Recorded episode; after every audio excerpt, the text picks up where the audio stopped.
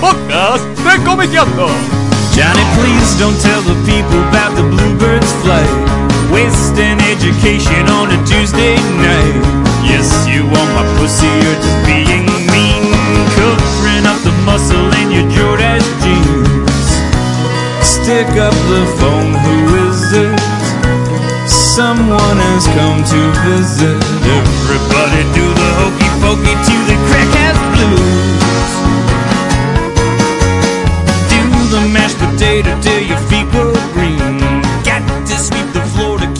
Bienvenidos al podcast número 51 de Comiqueando. Ya pasamos la barrera de los 50. Muchos no nos ponían ninguna ficha. Pero bueno, así seguimos. El otro día salió una nota, bueno, aprovechamos para agradecerle en la página de Saki en Tierra Freak. En Tierra Freak salió una nota Hicieron de- una de nota, Logan. sí, y bueno, mencionaba este, este podcast, haciendo todo un relevo que yo no tenía ni idea de cuántos se grabaron por año, qué temas trataron. Sí, así que bueno, se, Sabe se más que vos del podcast. Sí, sí, sí. Vos inventaste el podcast, pero, Pero él sabe más. Está bueno. Bueno, estamos bueno con Andrés, ¿Qué tal? eh, Lucas, que hace mucho, bueno, hay dos Lucas, primero Lucas Ferrero. Lucas Ferrero. Eh, saluda a tu audiencia, a la que tenés olvidada hace muchos años que no venís. Hola, ¿qué tal? ¿Cómo están? Bueno, acá de vuelta. Estuvo tempo- en una temporada de préstamo en un club de primera, Ah. en la Metro FM. Y ahora Eh, ya está, nos lo devolvieron. No, nos lo devolvieron. Medio baqueteado, ¿viste? con el culo un poquito más ensanchado, pero No bueno. sean malos, che. Bueno, y hoy vamos a hacer una entrevista, bueno, falta que se sume en un rato Diego a Corsi. Eh, bueno, con Lucas Varela, ¿cómo te va? ¿Qué tal? ¿Qué tal? Buenas tardes. Buenas tardes, señor Última oyente. entrevista en mucho tiempo a Lucas Varela porque eh, se está poniendo a vivir a Francia. Se nos, se nos iba a hacer un Sí, visitado señor. internacional. Sí, No, no me ya. van a ver más la cara por acá. Ya va a ser figurita difícil, va a ser como entrevistar a, no sé, a José Muñoz, ¿viste? Todos esos que viven lejos, a Jorge González, a Altuna. Bueno, ahora Lucas se suma a esa legión de los autores grosos argentinos que no viven en Argentina. ¿Cuándo, ¿Cuándo te vas? Grosso, bueno. Para allá, Eh, para... Mañana, mañana mismo. ¿Mañana mismo? Sí. Así que tengo un poquito de pánico, como me agarra siempre antes de viajar. Así que de- de- sepan disculparme, dice, falta de neuronas momento. Está bien, está bien. Furcios. Sí, sí. Bueno, la idea es hacer, bueno, con Lucas una entrevista como la que hicimos el podcast pasado con, con, con Gustavo Sala. Me tengo que... Hablar de- muy grandes me dejaron. Yo No, pero... no tengo ni un 10% de la gracia que tiene nuestro sal. No, no, vamos a hablar de, de tus comienzos. Vamos a hacer como un Un recorrido. claro. De la gloriosa K-pop, maestro. Hablemos con la Vamos verdad. a- La nueva revista que es el Santo Grial de Argentina. El otro día estuve corrompiendo gente en la calle con la K-pop.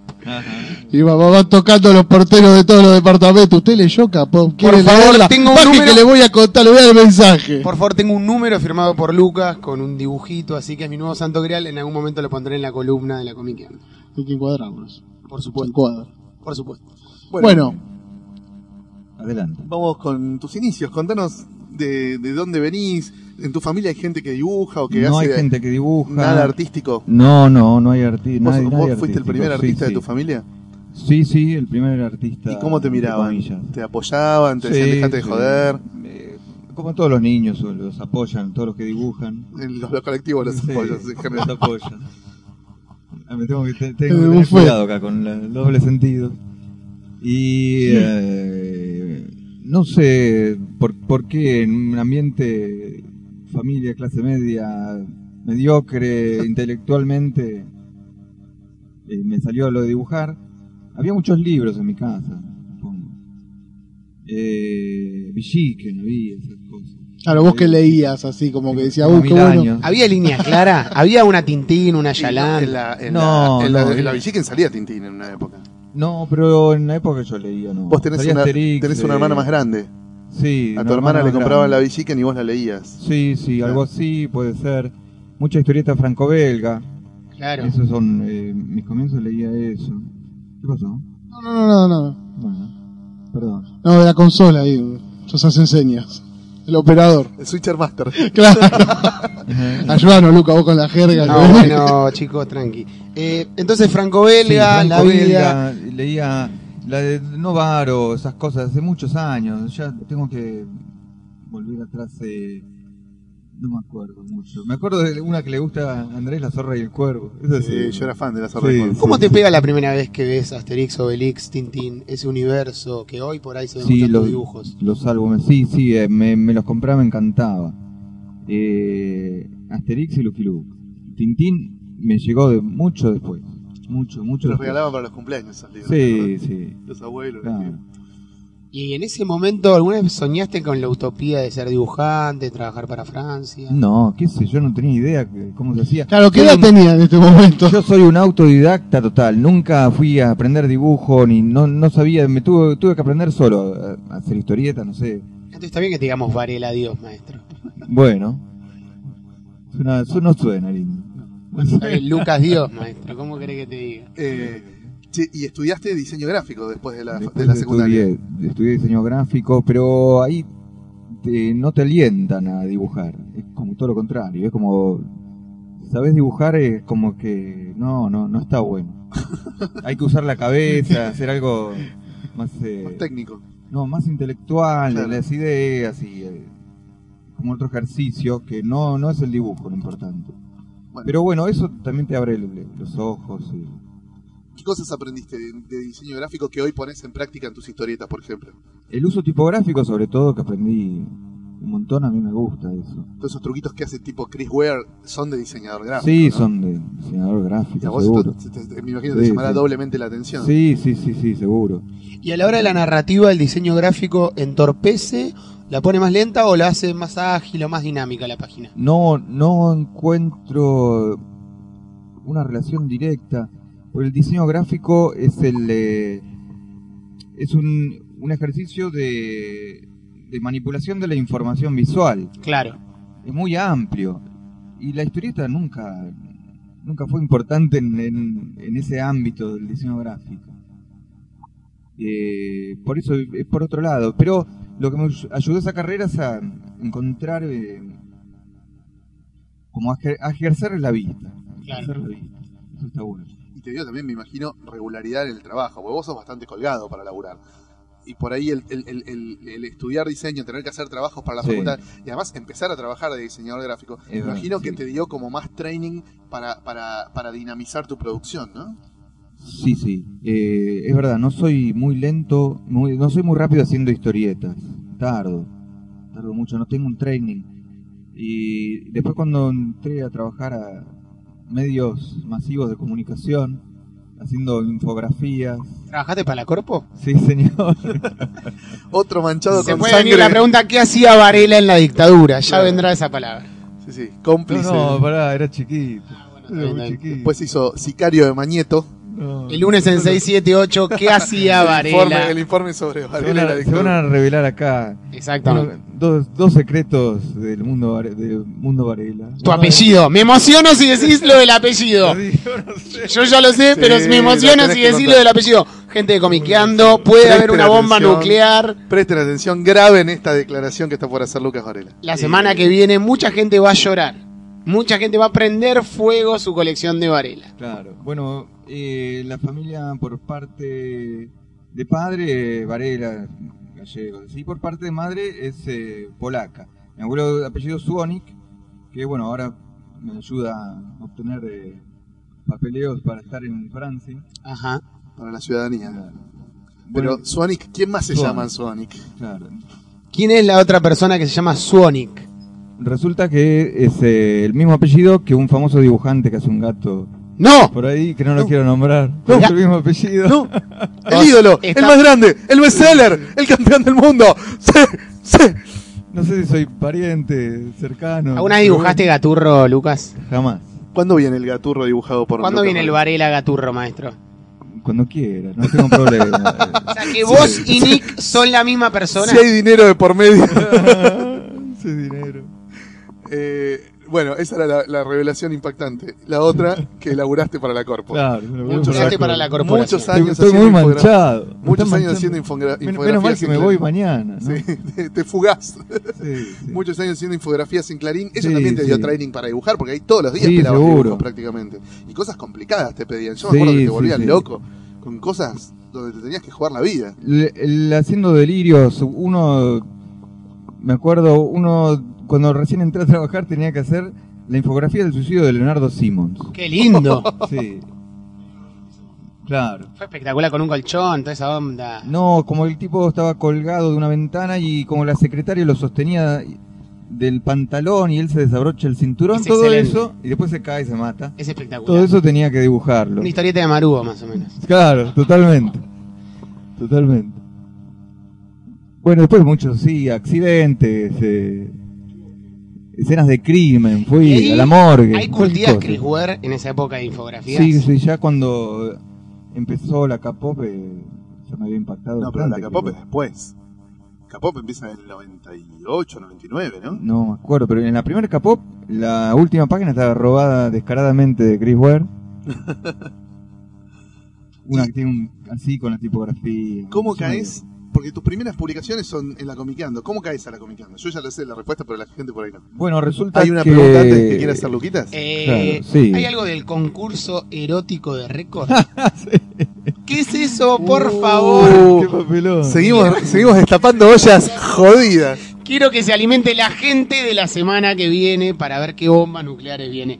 Varela en la Corpo, Varela con Nick, Claro. concurso erótico de récord, por favor. Eh, sí, eh, no había muchos concursos, no me acuerdo qué año era. ¿Vos te acordás qué año era? no? 96 Sí. puede ser. Bueno, en la misma época. Llegó la mula, ¿eh? La mula está acá. Porque, claro, la mula hablando. era jurado y yo había firmado con un seudónimo y vino, vino la mula. Sí, sí, porque vos, vos sos, eh, Yo no te conocía todavía, Lucas. vos viniste, vos sos tal, porque no me acuerdo cómo había firmado. ¿Cómo firmaste vos?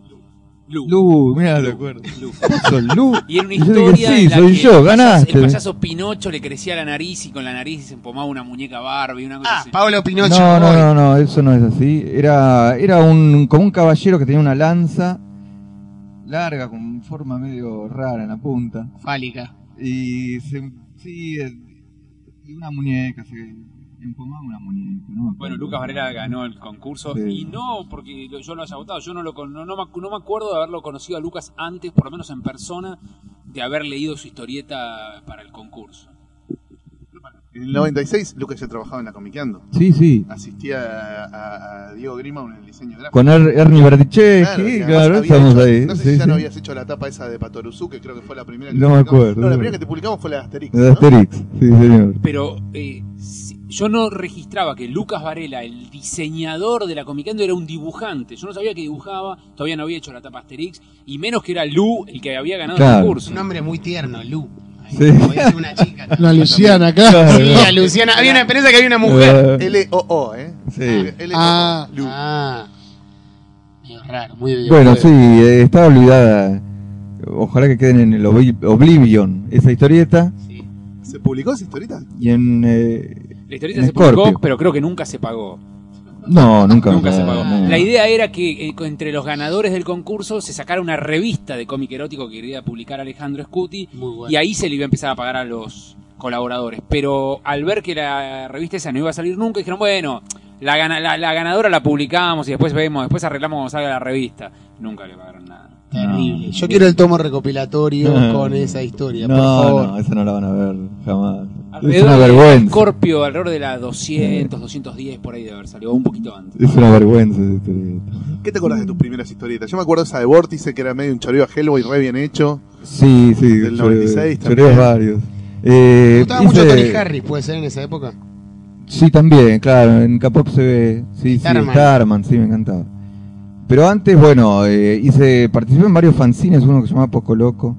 En- Sí, ¿te acordás de Poco pero Loco? ya estoy hablando del 89. Claro, poco loco fue del 89, 90. Sí, claro. hace mil años. Eras muy Y chico vos. Sí, sí. decir yo era muy chico. con... ¿Qué verdad? Vos eras muy chico, en el 89 Sí, que tenía sí. 16 años. No, un poco más, 18. o sea, yo tengo Ah, vos sos del 71, claro. 71. 18. Eh, y después, eh, sí, entré a trabajar a un estudio de diseño gráfico eh, que entre sus clientes estaba la Comiqueando. Excelente. Ahí lo conocí a Andrés y después me como que yo me ¿Tenía fui pelo a... la papa? Sí. ¿Tenía cabello o era ya pelado, medio tipo de No, no, tenía, tenía, sí, sí, sí. Y, eh, y para mí era un placer enorme hacerla comiqueando y, y ayudar ahí. Te ayudó Lo- también los demás mucho mucho empeño no ponían, yo ponía empeño. No, obvio. Sí, se sí. notaba, se notaba que Sí, sí. había distinto grado de transpiración de la Claro, camiseta. claro.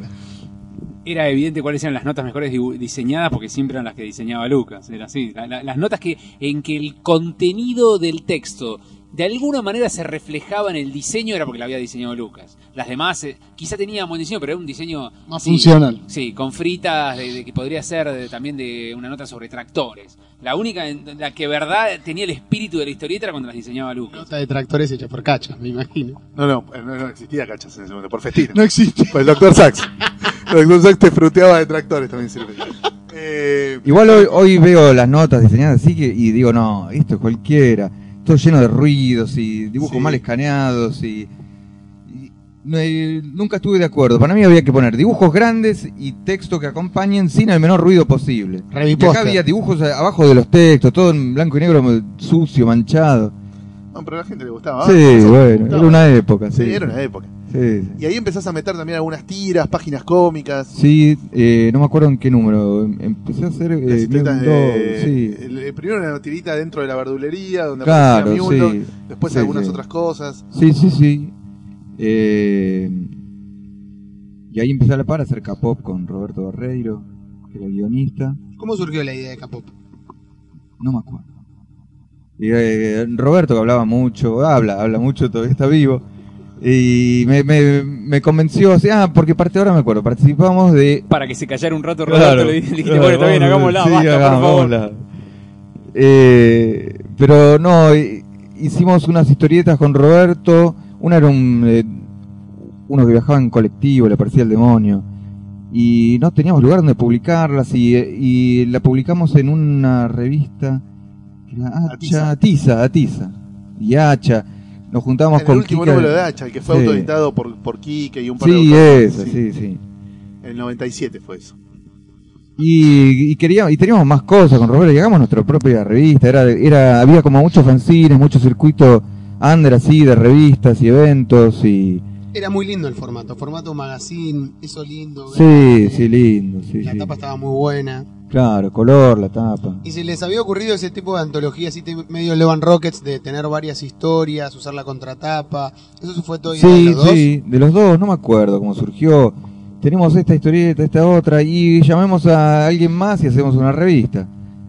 Y, y me, me gustaba la idea de hacer algo pulp. Eh, Roberto hacía los guiones de este personaje que no me acuerdo de El quién Doctor era. Oscuro. El Doctor Oscuro, pero no- era de, De ese, Luis Felipe sí. Sí, sí. Y después otra la de los hermanos Egelín, más, eh, más infantil, y a mí me gustaban. Más en la línea de Spirú. por Claro, ¿Se va a recopilar eso en tomo?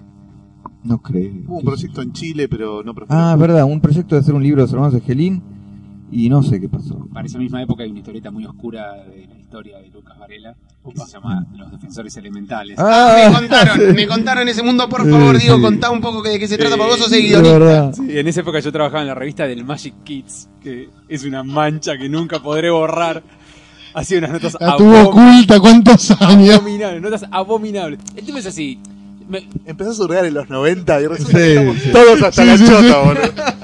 Una cosa, Varela ya pasó por Clarín, Nick, Magic Kids y todavía falta más de una hora. y el concurso erótico. Bueno, eh, no, yo eh, escribí unas notas. La primera que escribí, ponerle a veces una nota, no sé, de un dibujito animado que daban en el Magic Kids, ponerle X-Men. Y yo me hice toda una nota seria. Cuando la veo publicada decía, super reportaje al profesor Xavier. ¡Hola! ¿Quién, quién es Guepardo? Guepardo tiene garras. ¡Hola! ¿Quién es Cíclope? Cíclope tira rayos de los ojos. Dije, hermano, esta es mi- esto no es mi nota. No, bueno, pero los chicos la tienen que entender. Entonces yo poco a poco me fui dando cuenta que cuanto menos escribiera, menos me la tocaban. Y mi décima nota ya era, hola, somos los cuatro fantásticos, somos cuatro amigos, yo soy Rich, yo soy tú. Entonces ya, viste, si ellos eran unos chantas, yo también, yo chante y medio. Y en un momento me dicen, che, le vamos a agregar página a la revista, queremos una historieta onda ecológica de jóvenes, de chicos tipo Power Ranger, pero como naturista, con poder. Bueno, pará, pará, bueno. Power Rangers ecologistas. Sí, una Es especie de Power espectacular. Ranger ecologista, con que los chicos... Capitán Planeta. Un onda así. Bueno, de hecho, a mí se me ocurrieron los defensores elementales, que eran cuatro chicos que tenían los poderes agua, tierra, fuego y aire. Y en ese momento, bueno, Lucas trabajaba en la comiqueando y, y dije, bueno, un, dibujante que, que- que es muy, muy bueno y que puede eh, la- laburar así esta temática y que el dibujo le va a gustar a los chicos, seguro es Lucas. Quiero el libro ya.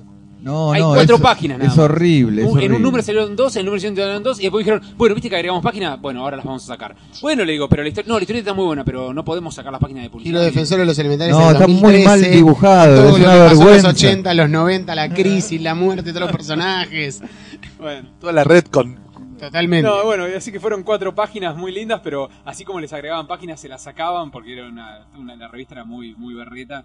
Y en un momento, más adelante, esto al margen, perdón, de Lucas, me dijeron, che, necesitamos un dibujante para tapas porque eh, los dibujos de los Power Rangers son feos. Ah, ¿Quién me puede dibujar Power Rangers? Pero así, Power Rangers bien poderosos.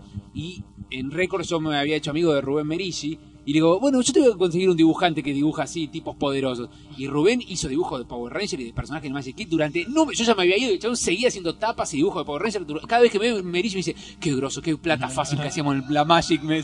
Por algo le dicen el más grande. Sí, sí, sí. Merigi la rompió para los del Magic Kid. Merigi fue la solución porque decían, bueno, haceme Sailor Moon y les hacía... El Conan del Sentai, maestro. Cualquier cosa. Le pedían cualquier dibujo animado del Magic y Merigi se los hacía. Así que, bueno, le- anduvo muy bien ahí. Lucas, ¿cómo fue tu experiencia laborar con la mula?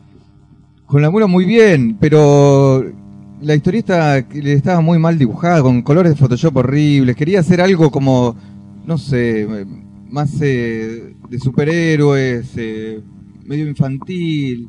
Y no la puedo ver, hoy en día miro y es horrible. Estaría bueno hacer una remake de Son eso. solo cuatro páginas, olvidémoslas Sí, cuidadosamente. por favor, Una olvídenla. historia corta de seis páginas de cómo fue hacer eso, hacer la historia, estaría lindo. Muy difícil de conseguir eso, así que no. hay que escanearla. Está virtualmente desaparecido, barrido bajo la Sí, alfombra. sí. Bueno, y a partir del laburo en Capop es que te contacta Carlos Trillo para trabajar Claro, sí, sí, en un en eh, Fantabaires 1. Le hicieron un reportaje a él. Carlos. No, Fantabaires 1 es el 96, Lucas, todavía no existía Capop. No, es verdad. Ahí Más, eh, teníamos un- Fantabaires, teníamos tres- una pre-capo para el Fantaveres 1, una del, eh, con, ese- con un otro superhéroe que no me acuerdo cómo se llamaba tampoco, que hacíamos con. Roberto. El protector, muy bien. Después la dibujó Hawk. Claro, claro. Y de entonces no me acuerdo en qué Fantabaire fue, porque Carlos dijo, a mí me gusta la capó. Y le preguntaron, ¿qué historieta argentina? Me gusta la capó. Entonces no me acuerdo si le mandó un mail, si había mails, no me acuerdo. Ya estamos hablando del O año si lo llamé por teléfono. 99 o 2000, ¿no? Sí, sí. Algo así. Claro, claro. En la, porque en la última capopa hay una página de Trillo y Bobillo Claro. que ya nos había dado él. Para... Y ahí yo- vos ya estabas colaborando con él. Sí, yo estaba. ¿Y ¿Cómo fue el salto de ser un dibujante prácticamente under que colaboraba por ahí con una paginita o dos en una revista conocida pero no masiva como la Comiqueando Sí. o en fanzines a laburar con Trillo? Y es el Barcelona. No, pero Trillo es una, era una persona muy, muy afable para trabajar. No, sí, ya sé, pero Pero- digo, en cuanto a las Sí. exigencias y en cuanto a la repercusión, estamos hablando de un salto cualitativo notable. Porque, a- a- a, digamos, Trillo no, no- no era para publicar en fanzine, era No, para publicar claro. en medios grosos, por otra guita, con otra periodicidad, con otro ritmo de laburo. Me imagino que la exigencia subió muchísimo y la repercusión también. Sí, repercusión no, qué sé yo, eh, porque hacíamos, eh, empezamos a hacer historietas para genios. Claro, digo, la Era repercusión, como por lo algo- menos dentro de tu intimidad, Sí, la repercusión de empezar a vivir de la historieta. claro, claro. Jamás pude vivir de la historieta, lamento.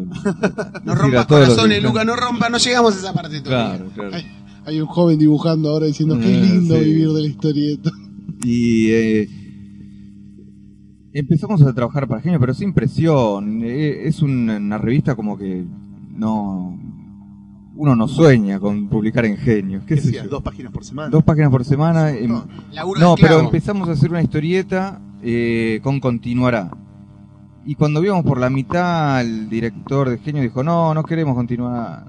Entonces, bueno, la terminamos igual y la publicó una editorial, SAF, este, el amigo este. El maestro. Erwin Rustemagic. Sí, es. Estamos hablando del Cuerno Escarlata. El cuerno escarlata. Es espectacular. Hoy la podemos encontrar en cualquier lado de corriente. Sí, es Muy influenciado por la mazmorra. Sí, muy influenciado por las morras, la verdad. Eh, después eh, continuamos trabajando para Genios, que creo que es el, el, el medio donde más publiqué historietas, Genios. Muchas páginas ahí. Hicimos una del Inspector Potam, que era, creo que hay 10 páginas. Eso creo que está en el tomo estupefacto. Sí, sí. ¿verdad? Y después de Genios hay 200 páginas. No, de, de L, L. L. Para Genios. En tu segunda serie ahí ya colaborando con Eduardo Maicas también. Claro.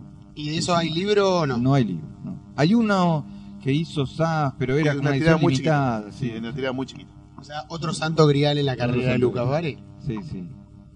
Le ponía mucho las pilas a él me, me gustaba, me divertía. Hay historias que están muy buenas. Tienen sus altibajos, pero está, está muy bueno, a mí me gusta. Y también ahí empezás a colaborar en un montón de revistas, ¿no? Como creo que en la Rolling Stone. Sí, ya empezaba a trabajar tímidamente como ilustrador, pero seguía trabajando en, en infografía, que ya estaba harto, ¿no? ¿Estabas pagando expensas cuando hacías infografías? Claro, claro. Y, y después eh, me cansé de, de infografía, pedí licencia para ir a trabajar a Ecuador, que me habían invitado a trabajar a un diario, una bizarreada, ir a ¿Fuiste a trabajar, Ecuador? a trabajar a Guayaquil a un diario. ¿Se puede contar, ¿se? Cuatro meses. estuve. puede contar la aventura Ecuador? Lucas Varela, los años en Ecuador. Fue justo cuando Sí. acá estaba la crisis más Sí, jodida, en ¿no? 2002. En el 2002. Sí, sí. Aparte de que te fuiste del país, te fuiste de Ecuador y después volviste. Muy Sí, sí, bueno. volví. El exilio de Varela, los años oscuros en Ecuador. Ahora me acuerdo, el Cuerno Escarlata lo terminé en Ecuador, sí. Y, pero no, eh, siempre muy satisfecho por no poder hacer historieta a las 24 horas, que era lo que quería hacer. Hoy en día tampoco lo puedo hacer. así.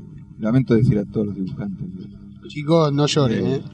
Pero en mis tiempos libres hacía el Cuerno Escarlata, hacía todas las historietas que podía. Después eh, me fui de Clarín, no aguantaba más. Y... Pero no me fui porque seguí trabajando para Gemo. 678 archivo, por favor, Claro, sí. Varela, de los Porque 90. después en el 2005 fue que volvimos con la biblioteca de historieta Clarín. Claro, sí, siempre está ahí. Volviste a la. Corpo, ¿no? Sí, sí, es verdad. Eh, estuvo bueno eso, el- el- lo de la biblioteca Clarín. sí. También en el 2005 colaborás con historietas muy buenas en la mano, ¿no? En la mano sí hicimos, hice tres historietas publicado. Hice la del el payaso, ¿cómo se llamaba? no, no me acuerdo. Eh, el parecido a Ronald McDonald, ¿no? Sí, sí. Después... Era horrible, el que veía a los pibes muertos. Sí. Eh. Lo más degenerado, eh. oscuro y jodido. Una perversa. Era muy lindo. ¿Cuándo viene la novela gráfica eso Ya, pronto, pronto. Excelente. Especialmente para vos, gracias. Muchas gracias. Eh, después hice una de Pietro Piombo y después una con Gustavo Sala del Scatter, el mono de Elvis. Esa es espectacular. Esa está estupefacto, ¿puede ser? Sí, sí, está todo en estupefacto. Em,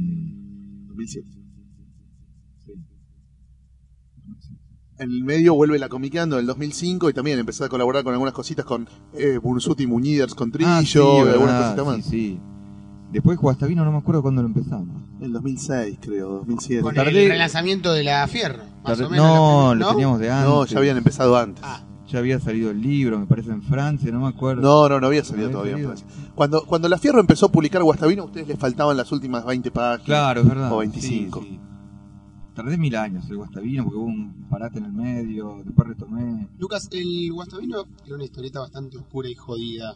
Sí. ¿Te agradaba? ¿Te gustaba mucho hacerla? Sí, yo me divertí un montón haciéndola. Eh, El famoso mail que le mandaste a Trillo, ¿te sí, me divertía, Tengámosle claro. piedad a este pobre tipo. Claro, claro. Aflojemos un poquito con la crueldad. le- Por favor, y, por favor. y- y Trillo decía, ninguna piedad, más maldad. Por haber". favor, contá un poco de eso para que los oyentes no se queden afuera. Y yo lo gastaba, Trillo, claro. Siempre nos juntábamos a comer y eh, a tomar un café, por eso venía a Belgrano. Y sí, pero ¿qué estamos haciendo, Carlos? Nos van a venir a buscar. Y en una estaba Bobillo, también no los quiero a ustedes cerca, los van a venir a buscar. Y lo que están haciendo no tiene perdón. pero, pero no. Y eh, si a alguna gente como que le causa mucha impresión el tema.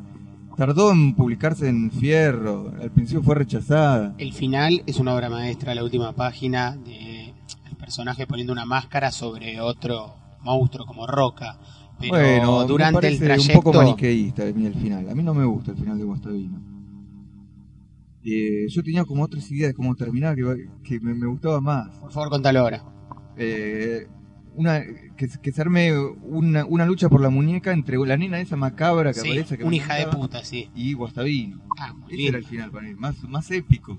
¿Y quién ganaba? La nena. No con la simbología así de rock, al final eso no me Igual un el poco final está bueno. Es interesante. Después eh, hubo polémicas también con el personaje del judío, que sobre todo cuando vino Rutu Modán, que me invitaron a participar eh, de, de unas, unas charlas así, Sí. y me criticaron que era un, un estereotipo de, de judío el personaje que es. Los, los personajes que hacía Trillo eran más o menos estereotipos, el estereotipo del oficinista, que es Guastavino. Eh, pero bueno, De hecho, no está tan lejano a un señor López de Altuna, digamos, que también Claro, es estereotipo claro. oficinista.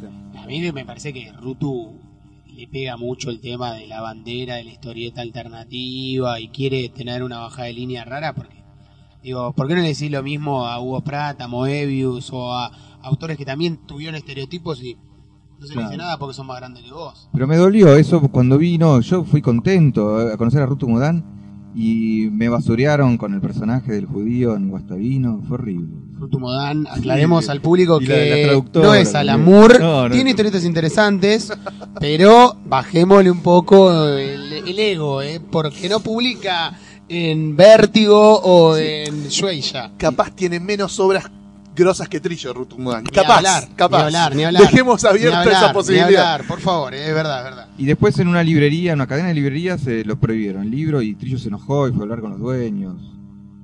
Eh, por, por el personaje del Pero judío. por este motivo lo prohibieron. sí. Y o- otra pregunta, en La Fierro, hay A ver, a ver, ¿no les parecían escabrosas las escenas de torturas, No, claro. no, no. Eso si había un judío con los rulitos, Sí. ya se pudre quería todo. justo hablar de eso, de las escenas de tortura en La Fierro, o el, mo- el capítulo que salió de escena de tortura en La Fierro, si recibieron mails o, o charlas de algunos que se quedaron como, che, esto es muy fuerte. No, no, para nada, no. No, Sasturán en un momento dijo esto es muy fuerte. Saturán, sí, pero después se aflojó, qué sé yo.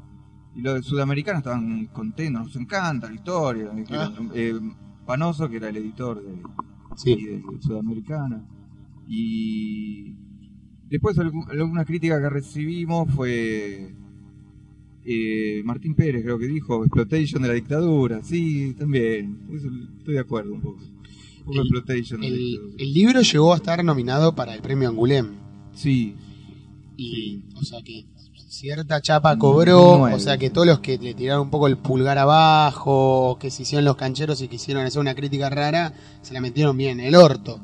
Pe- Pero pará, además Guastavino está pensado para otro público, no está pensado para argentino, no está pedido por un editor argentino. Trillo se la vende primero a, a quién, a Francia. sí, sí, ah, disculpe. Y, y- y el- el- la exploitation de la dictadura argentina es un tema que los franceses eh, hasta le piden a los guionistas argentinos. Bueno, si vos sos un guionista de Argentina, tienes que poner algo que sea típico argentino. Bueno, la dictadura, el tango, hay cosas que, que no te podés escapar, ¿viste? Eso es lo que a mí me parece muy interesante para que a veces hay que tomar hincapié cuando un crítico o una persona que reseña una historieta sepa para qué público o para qué lugar está hecha. Por ahí acá Martín Pérez, si hubiera conocido esos datos, se hubiera rescatado más de un exploitation de dictadura. Sí, puede ser. No, qué sé yo, no me molesta eh, ese tipo de críticas. Me molesta que nos acusen de antisemitas por un personaje que aparece en la historia que no, en ningún momento... lo- Rutu Modán, la tenés adentro, no te queremos. Además que está claro que la bajada de línea del síndrome de Guastavino va para otro lado. Si le tiene que pegar palos a alguien, obviamente se los pega a los milicos, no a los judíos. Claro. Es, es- es- es no entenderla. Es quedarse con un detalle muy boludo. Bueno, con Trillo también hiciste varios cuentos, ¿no? De ciencia ficción, cuentos para sí, chicos. cuentos para genios. eh, sí, eh, publicamos muchas cosas en genios cuentos, sí. Eh, no era lo que más me, me entusiasmaba hacer el cuento. A mí la historieta. Siempre ¿Qué- soñé con dibujar historietas las 24 horas y todavía no lo pude lograr. ¿Qué cosas de las historietas que hiciste, principalmente con Trillo, es la que más te gusta, vos, la que más, con la que más conforme estás? Supongo que Guastavino, sí, porque después hicimos eh, Sasha Sasha. despierta. También tardaste bocha en hacerla. Yo Sí. quiero, quiero ah, indagar un poco antes en Pablo Pinocho, más o menos de la misma. No, es anterior, Pablo, claro. Porque nos Sí, estamos un poco olvidando. anterior, sí. Bueno, fueron. eh, as- fui haciendo Pablo Pinocho eh, esporádicamente. Eh, la primera salió en la, una revista TXT, una que tenía Castelo.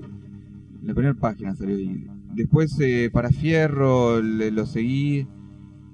Y fui haciendo de, de a poco capítulos así sueltos y hasta que salió un todo compilado en un libro. Sí, pero vos lees el libro y tiene sentido, es como si fuera una historia pensada toda entera eh, de, de corrido. Está muy muy bien hecha. ¿Le cambiaste los diálogos? ¿Qué- ¿Hiciste algo en el libro Eh. para que esas planchas unitarias se convirtieran en una historia corrida? agregué un capítulo en el- como en el medio de la historia, que unificaba un poco.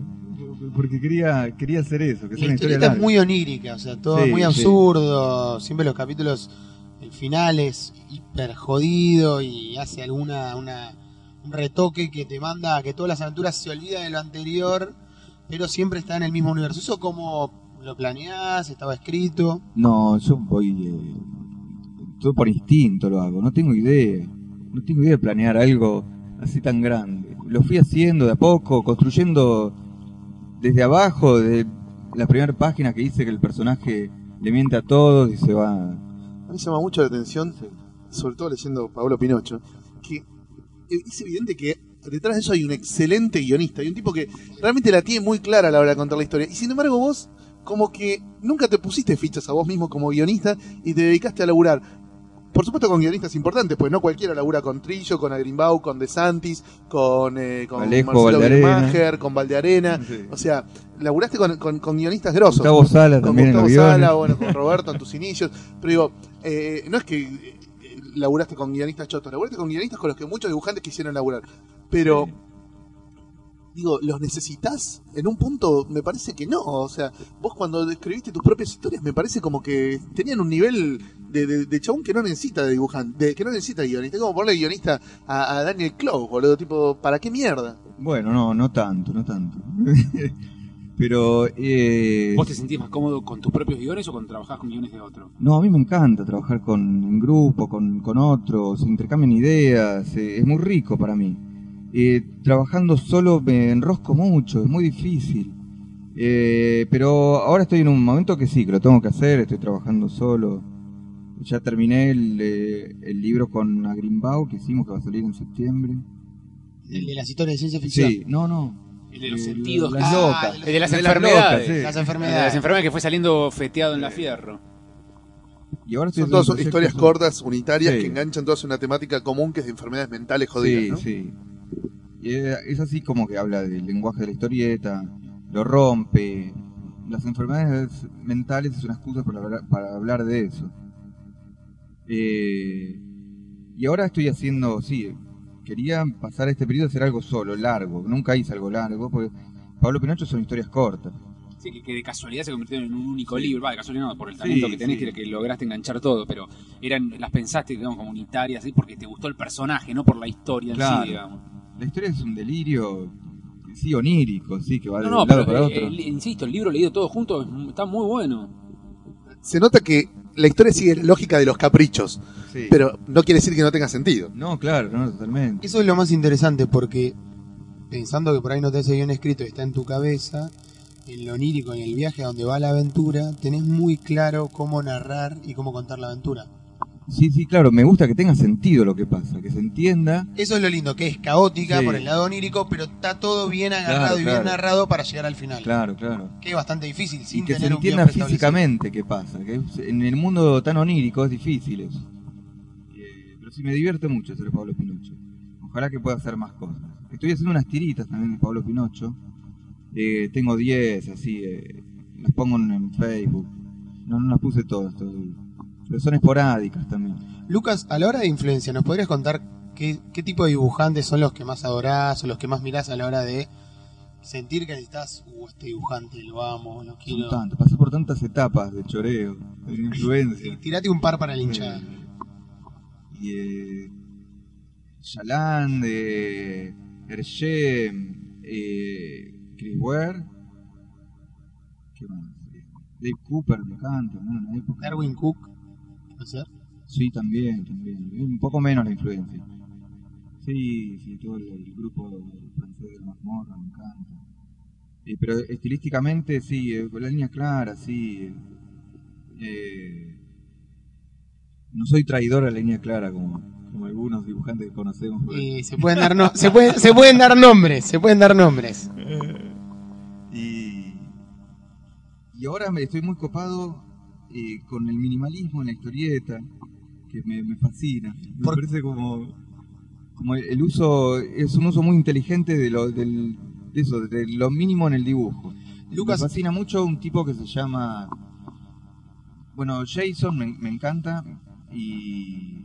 ay, ¿Cómo se llama este inglés? John Temerson. No, se me fue el nombre. Ryan Hughes. No, señor. Es un inglés que hace un estilo mínimo como el de Calpurno. mí me gusta. Sí. ¿Te gusta? Me gusta, sí. Nos estamos enterando de cosas nuevas, Estoy gente. por retirar. Sí, sí, me gusta. No leí mucho, leí un par de páginas, era muy divertido. Este tema de lo minimalista, durante tu experiencia en Francia, cuando fuiste con Diego y estuviste ahí un par de meses, hiciste ejercicios de trabajo. ¿Cómo fue Sí. esa experiencia? Sí, eh, eh, cuando empezamos ahí en, eh, en Angoulême con Diego, y es un clima muy rico para, para- para la experimentación ahí. eh. Y después fuimos a un festival, que no es un es una residencia de una semana, con un grupo de, eran 30 dibujantes, de todos lados, muchos franceses, en un castillo, en, no me acuerdo, en Arquesenon, un, un pueblito del norte de Francia. Sí. Y fue una semana de, de experimentación de historietas. y Estuvo buenísimo eso. Yo creí que iba a ser, oh, es una cosa intelectualosa. oh". No, lo pasé genial. Estuvo buenísimo. Dibujé un montón, experimenté. Yo tuve la suerte de ver varias de esas historias y había varias, muchas cosas formales, ejercicios que Sí, se podían hacer ejercicios formales, claro. con tantas viñetas, con una letra o mudas. A partir de todo eso, ¿eso te sirvió para seguir laburando y usar ese tipo de formalidades en las cosas que haces hoy? Sí, sí, eso me sirvió todo, sí, seguro. Pero nos quedamos, eh, nos fuimos Volvamos. por el lado de Paolo y nunca llegamos Sí. a Saya Despierta. Saya despierta. Contame un poco de cómo surgió, por qué te parece que nunca tuvo la misma, el mismo impacto que, que el síndrome de Guastavino, por ejemplo. Es una, es una historieta más irregular para mí. en- en el- no, no estoy muy, muy convencido del resultado de Saya. Y, a y me, me costó hacerla también, más realista. Busqué un estilo más realista. eh, muchas referencias fotográficas. Eh, quería hacer algo como un poco más comercial, algo que llegue más. Y no lo logré, evidentemente. No, no, no gusta, no lo pudimos vender nunca afuera. Acá No. tiene una, publi- una Sí, está publicado por publicó. editores. Sí, sí. Y por fiel. Pero no, no, no gustó esa historia. Y después hubo un tercer proyecto de novela gráfica grosa con Trillo que tampoco prosperó, que fue Los Lindos. Sí, eso me hubiese encantado. Esa la pensamos antes de Saya. Pero no sé, nos tiró abajo el editor francés que no, no, no lo quería. Al principio dijo que sí, está buenísimo, después dijo que no. Y Trillo me tiró otras ideas para hacer, de la chica con doble personalidad. Eh, y así que empezamos a hacer esa para Fierro, directamente. Saya, más allá de la temática y lo, lo que pasa, ¿cómo surge? ¿Es una idea de Trillo o vos también le empezás a meter cosas tuyas a la idea para que tome sentido? No, Trillo me tiraba las ideas, a mí me parecen todas buenísimas, ideas de Trillo. Yo estaba feliz cuando me las contaba. Y sí, hagamos esa, me, me gusta el desafío de hacer algo más realista. Yo quería hacer un policial, algo más oscuro. Y, y así que el, el desafío estaba bueno, me, entusiasmaba. Ella tiene mucho diálogo Sí, y poca sí, acción. Bocha Eso. Incluso la ep- el momento en el que llega la acción está como desenfatizada. Sí. La, la escena de la machaca la ves a través de una camarita de seguridad de un techo, así chiquitita, muy de Sí, lejos. sí, sí. Eh, pero es algo, Trillo en los últimos tiempos tenía esa, esa idea de contar todo con el diálogo, resolverlo con el diálogo. No le interesaba la acción, lo más mínimo. Jamás le, le gustó la historieta de superhéroes a Trillo. Pero eh, estaba así, eh, concentrado en los diálogos él. Quería resolverlo todo así. A mí un poco me, me costaba, para dibujar es muy difícil. Eh, y también es, es una historieta muy hermética en ese sentido, ¿no? Todo diálogo, diálogo. Pero bueno, fue, es un placer, fue un placer trabajar con Trillo, mi gran maestro. Yo estoy muy agradecido de haber trabajado con él. Y, Bueno, imagino que te habrá abierto también puertas para hacerte más conocido, por, bueno, por haber publicado en Italia, por ejemplo. Sí, sí. Que a Trillo le publicaban prácticamente todo lo que hacía en Italia. Eh, debe haber sido también un, un salto a nivel de, de- de visibilidad de tu obra. Sí, seguro, sí, sí. En, en Francia, sobre todo, me abrió puertas. estar trabajando con Trillo tenía asegurado una, una edición en Francia. Menos de nunca lo pudimos lograr. Eh, sí, sí, eh, estuvo buenísimo.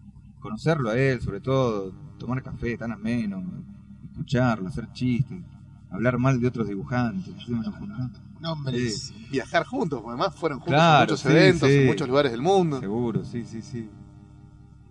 Muy divertido y compartir, eh, estar en, en París con él. Eh, íbamos a los museos con Dalpran, me cagaba de risa con ellos dos. sí, sí, estuvo muy bueno. Y después nos juntábamos mucho con, con él y Túnica, era muy divertido esa reunión.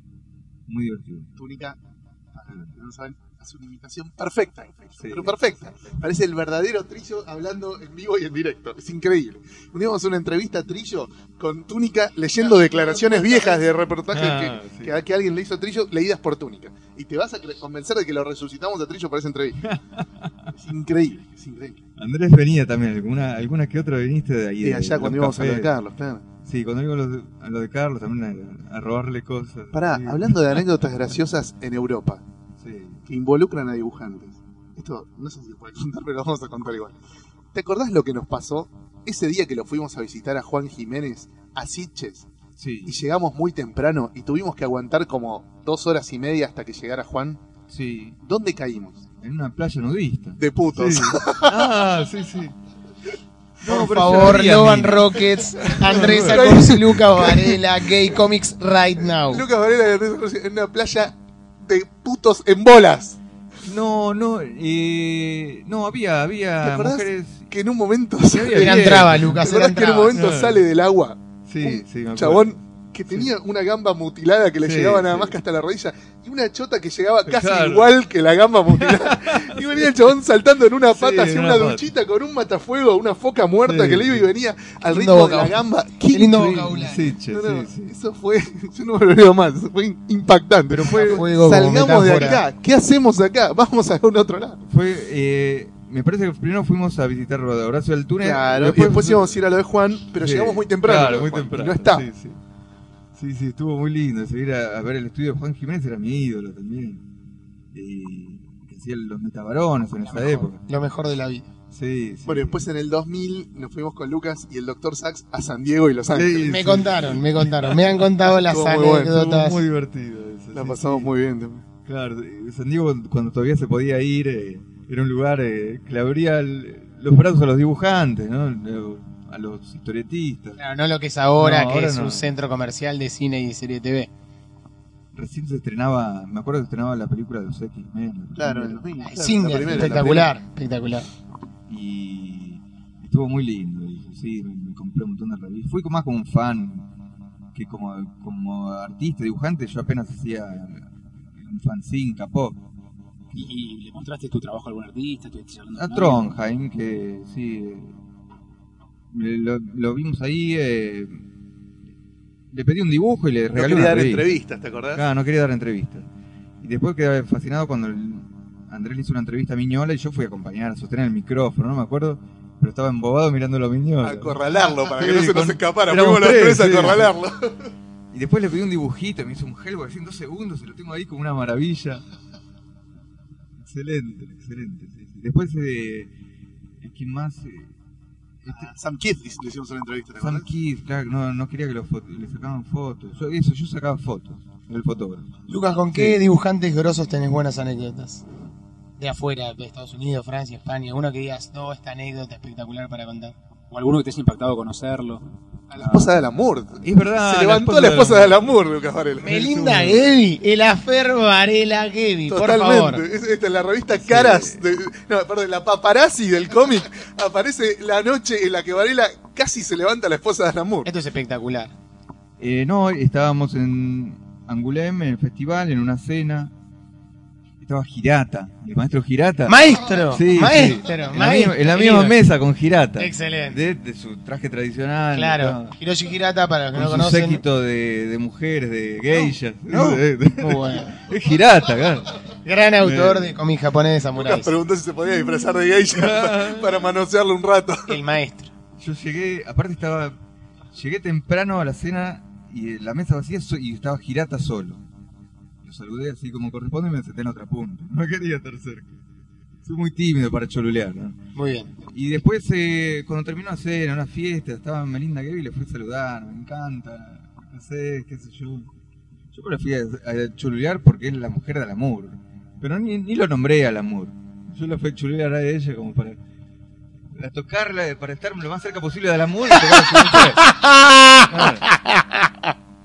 Y, y no sé, se copó conmigo, qué bueno. Cuando vengas a Londres, eh, vení a visitarme, te dejo el- mi número de teléfono.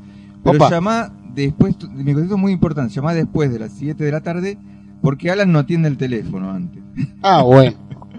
Me dio el teléfono de Alamur en la casa de Alamur. Muy bueno. Nunca llamé, obvio. ¿Qué, voy a- qué, qué hago? me atiende Alamur? ¿Qué le digo? Es espectacular. Ya está, esa fue la anécdota.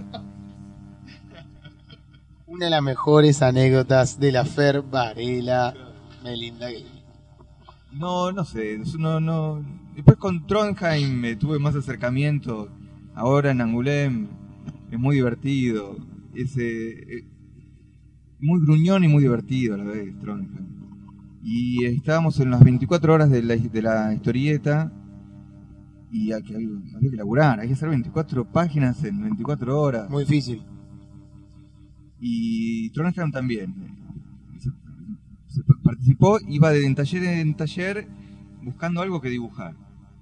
Y vino a mi taller y me dijo, ¿qué estás haciendo? ¿Qué estás haciendo? Y acá estoy dibujando. ¿Hablabas en español con él? ¿Él habla español? Eh, sí, habla español mal, pero sí, sí. Eh, ¿Estuvo viviendo en Argentina? No. Llegó a, a- a venir acá varias veces. Sí, sí, en la casa de Sáenz Valiente. Pueden preguntar a Sáenz Valiente porque Sáenz Valiente te avisa que estuvo Trondheim cuando ya se fue. Ah, espectacular. Es, es un, un nuevo Sí, túnica. Sí. Un nuevo traidor. Y entonces digo, estoy acá dibujando y tomando mate. Le dije a ah, voy a dibujar el mate. Así que dibujó el mate y después, ahí se puso- después, después vi que decía, esta es una bebida mate, es una bebida argentina muy fea. Eso fue todo. Contate un poco cómo surge la dupla con, con Agrimbau.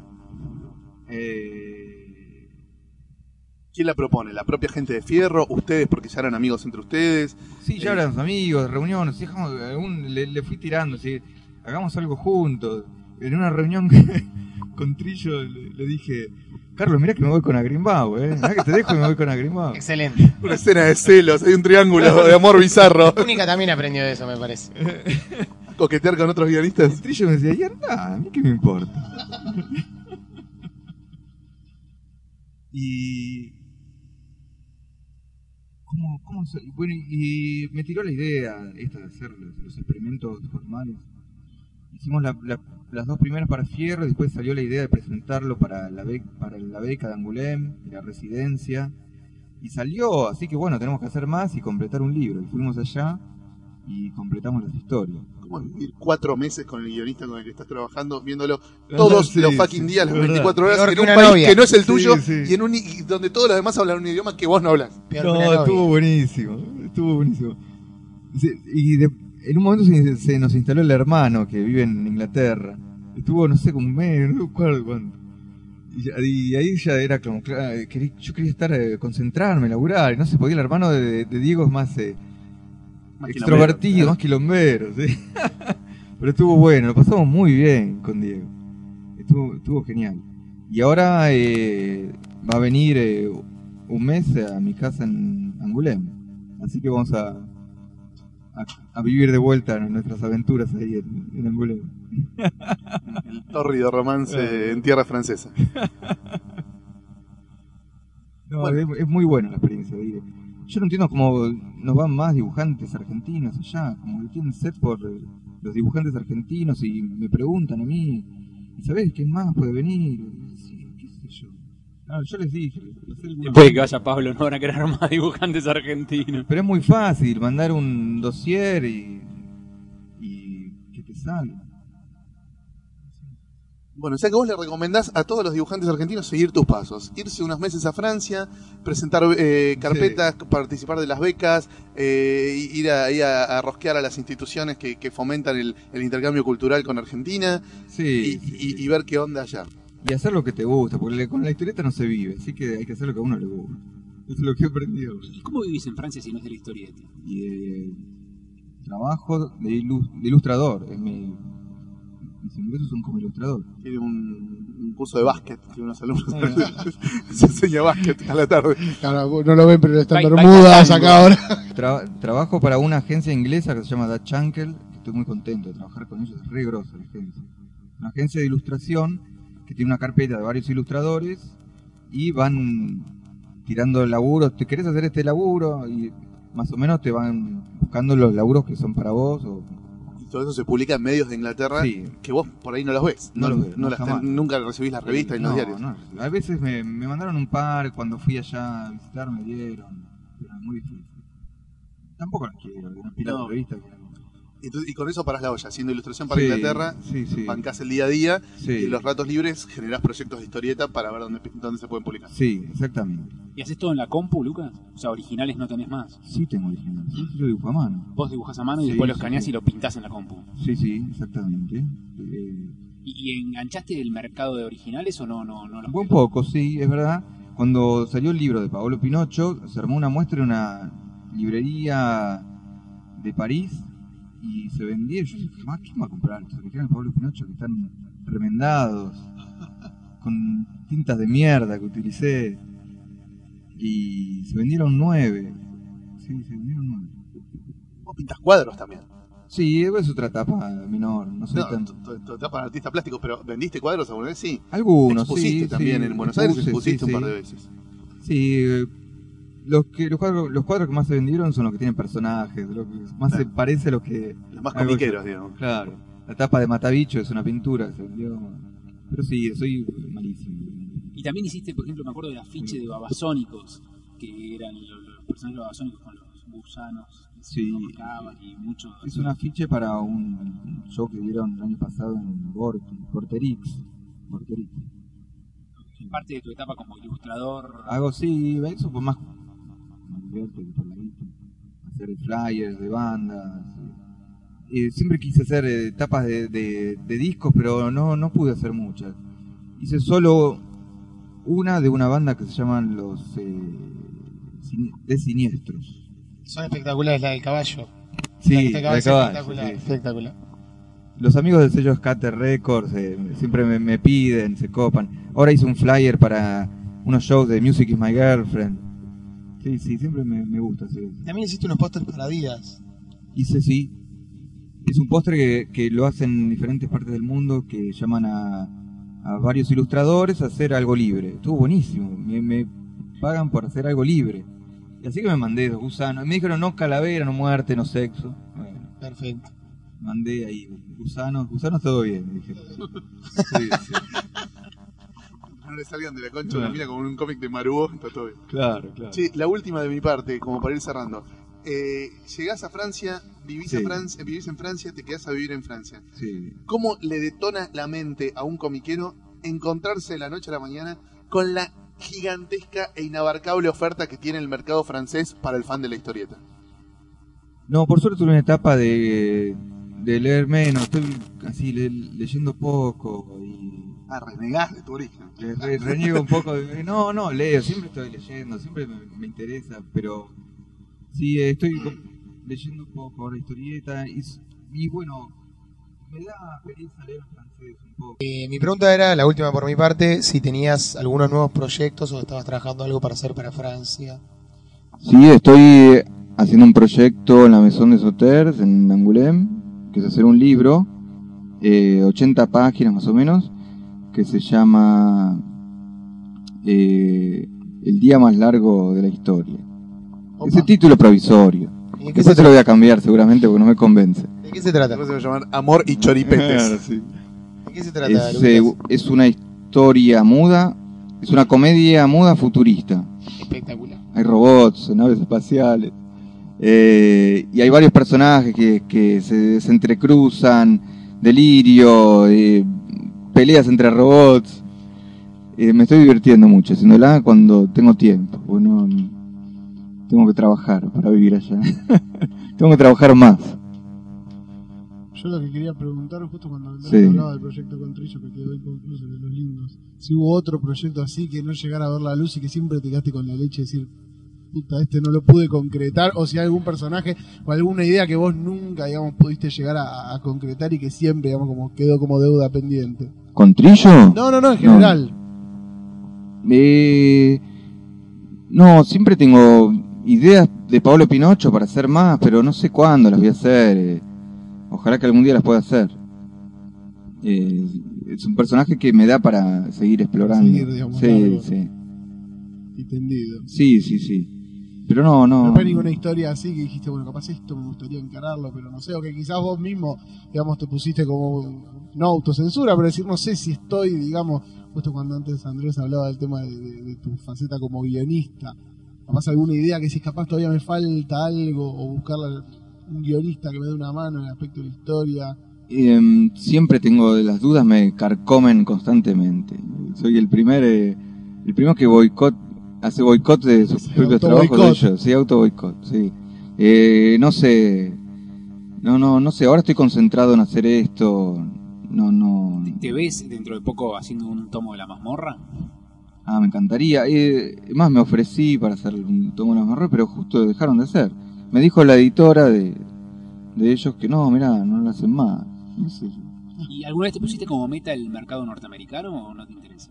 Sí, eh, pero soy malísimo, no me salen los músculos. No, no, pero, pero no ser superhéroe. Vos podés entrar Claro. al mercado norteamericano. O sea, si publica Chris Ware, vos Sí, a mí me encanta, me, encanta. Leo todo, me, me encanta, pero no, no sé, nunca tuve uno- una entrada para ahí. No, no, no, no se me dio. Hice unas pruebas cuando vino este de Marvel, Sebuski, ¿cómo se llama? Cebulski. Y me fletaron. Bueno, tiene túnica, viene que hacer, el original. Hice las pruebas de Deadpool contra Pink Fan Fu. Sí, está muy bueno. No, pero por ahí empezar en Amad, ponele. Hacer una cosa tipo lo que hace Peter Cooper. Sí, no, no, no, no, no se me dio, qué sé yo, no me, no me calenté tampoco. Bueno, cerramos este bloque. Cerramos este bloque. Hacemos una pausa. Y vamos con un volvemos tema con el- espantoso. y vamos con el Es un poco ecléctico el Claro. podcast de hoy. Vamos con un tema.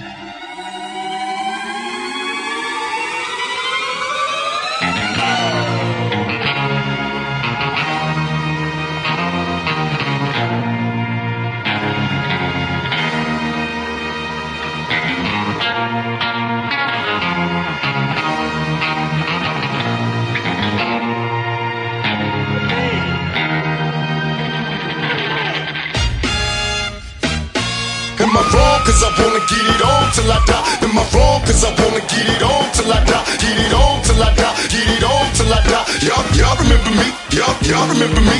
Call me out, chicken chain. Told me you did, you had all arranged. Hand me down, Last chance, fancy pants. Oh, very well.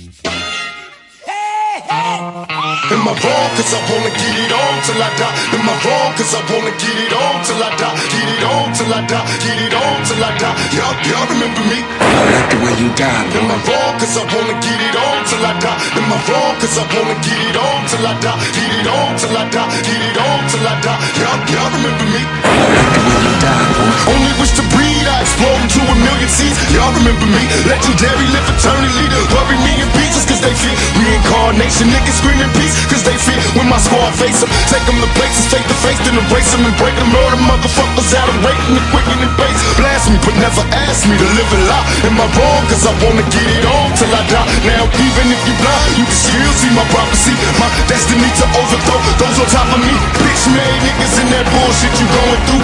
Outlaws, busting busting we untouchable.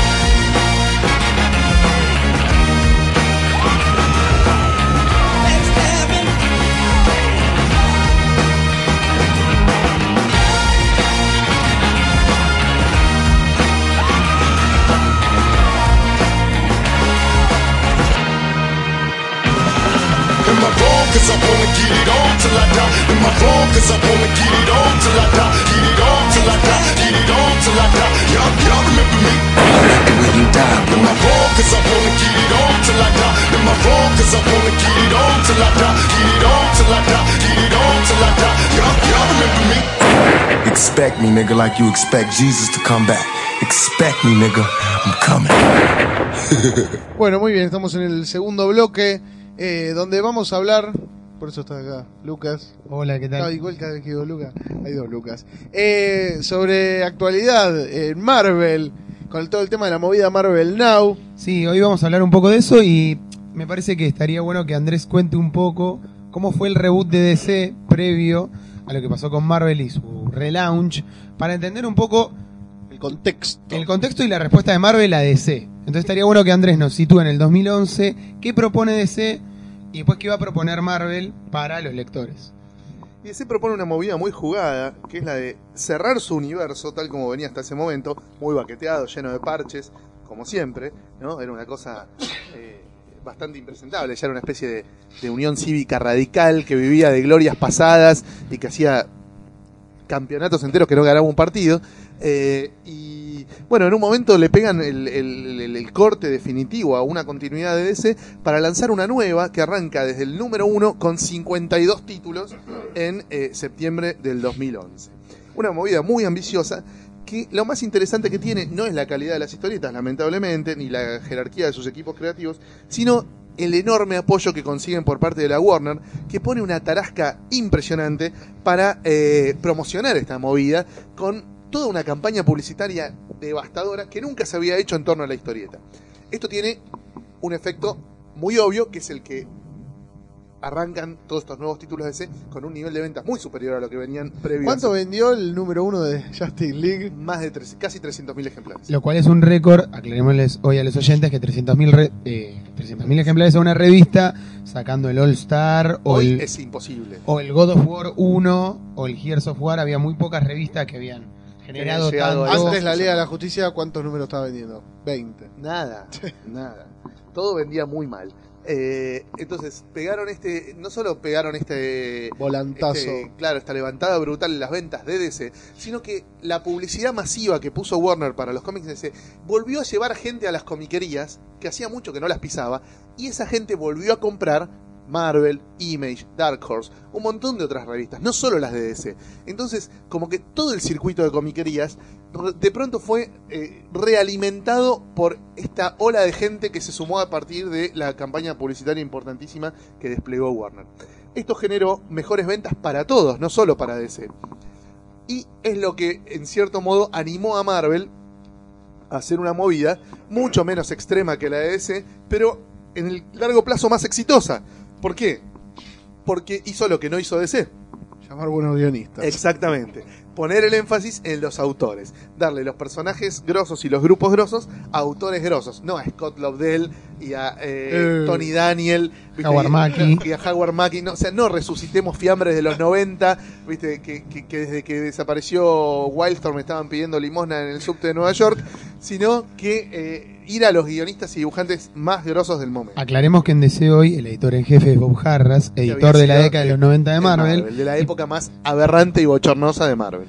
y que por eso también hay tantos dibujantes de Según Image óptica, y tantos guionistas que no estaban trabajando hace mucho tiempo y volvieron a laburar hoy en Exacto, es lo que DC. yo te digo que son muertos Abro en un, los un 90. breve paréntesis. ¿Vieron lo de, lo de saber? Que ahora en el mes de los villanos ponen las tapas 3D. Es muy bueno. Sí, ponen Muy con- bueno. con movimiento.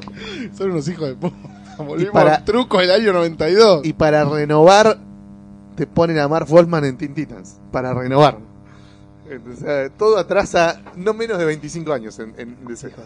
Bueno, vamos entonces a la respuesta de Marvel, al quiero retruco de Marvel. De pronto, las ventas suben, pero DC lleva la ventaja en el mercado porque sacó 52 números uno, de los cuales muchos vendieron muy bien. O sea, Batgirl vendió más de 100.000 ejemplares. Estamos todos locos. Aquaman vendió más de 100.000 ejemplares. Personajes de la B mirando la tabla para no irse a la B metropolitana, de pronto estaban vendiendo más de 100.000 ejemplares. Marvel evidentemente tenía que cantar un quiero retruco grosso y eso se da después de Avengers vs. X-Men en el último tramo del 2012. Eh, lo que pasa con Avengers X-Men es que lo que trae como consecuencia es, bueno, relancemos todos los títulos. No es rebutiemos. Bueno, sin necesidad de resetear el universo. Exacto, entonces lo que hace Marvel es, con las consecuencias de Avengers vs. X-Men, relanza la parte de lo que serían los héroes de Marvel. Avengers, Capitán América, Iron Man, la familia de los Cuatro Fantásticos. Los que tienen película. vos. Thor, Hulk. Thor, Hulk. Entonces, ¿qué pasa? Eso genera que Axel Alonso, el editor en jefe de Marvel, diga, bueno, varios autores de los más importantes de Marvel, como pueden ser Brian Bendis, Jonathan Hickman, Matt Fraction, escriban los títulos que están juntos. Por ejemplo, Fraction va a escribir Los Cuatro Fantásticos y Future Foundation. Hickman va a escribir Avengers y New Avengers. Bendis va a escribir Uncanny Avengers y No, Uncanny X-Men. perdón, Uncanny X-Men, quise decir eso, y eh, All New X-Men. Y entonces empiezan a generar como que cada autor sabe qué título tiene que coescribir. Entonces va a haber una mejor continuidad. Las familias están como más unificadas, las familias de título, digamos. Exactamente. No sean tanto. Rick Remender va a escribir al Capitán América y a los Uncanny Avengers. Después va a estar Matt Fraction también escribiendo Hawkeye, que va a ser un título muy interesante, después vamos a hablar. Mark Waid va a escribir Hulk. O sea, todos los autores que nombré, casi todos muy importantes, gran parte consagrados. Y eso va a generar que los pibes se mueran en vida, porque los dibujantes van a ser Romita Jr., va a ser dibujantes como Jerome Peña, Dustin Weaver, Leinil Yu, todos dibujantes increíbles para los primeros números. Marvel no va a tener a todos los dibujantes todos los números, no va a poder mantener la regularidad, pero va a tener suplentes de lujo. Siempre va a haber dibujantes increíbles como Adam Kubert, Walt Simonson en, en Hulk. Walter Simonson en. Hulk, va a haber Carlos Pacheco entra ahora a hacer en un Capitán Capitán América. Eh, y todos los números van a ser así. Michael Red va a estar en Future Foundation, casi todos los números, algunos va a estar Joe Quiñones. Ese relaunch va a generar que todos los que leen Marvel van a volver a leer el título porque ya deja de ser el superhéroe cínico. Ese superhéroe cínico mala leche de Mark Millar, sino que va a ser todo más con esperanza, más buena onda y va a empezar a despegarse un poco de la época oscura de Para Ben- el título de X-Men protagonizado por Cíclope y su banda de mutantes renegados. Sí. ¿No es cínico y con mala leche? No, no es cínico y con mala leche, está escrito y Y dibujado por.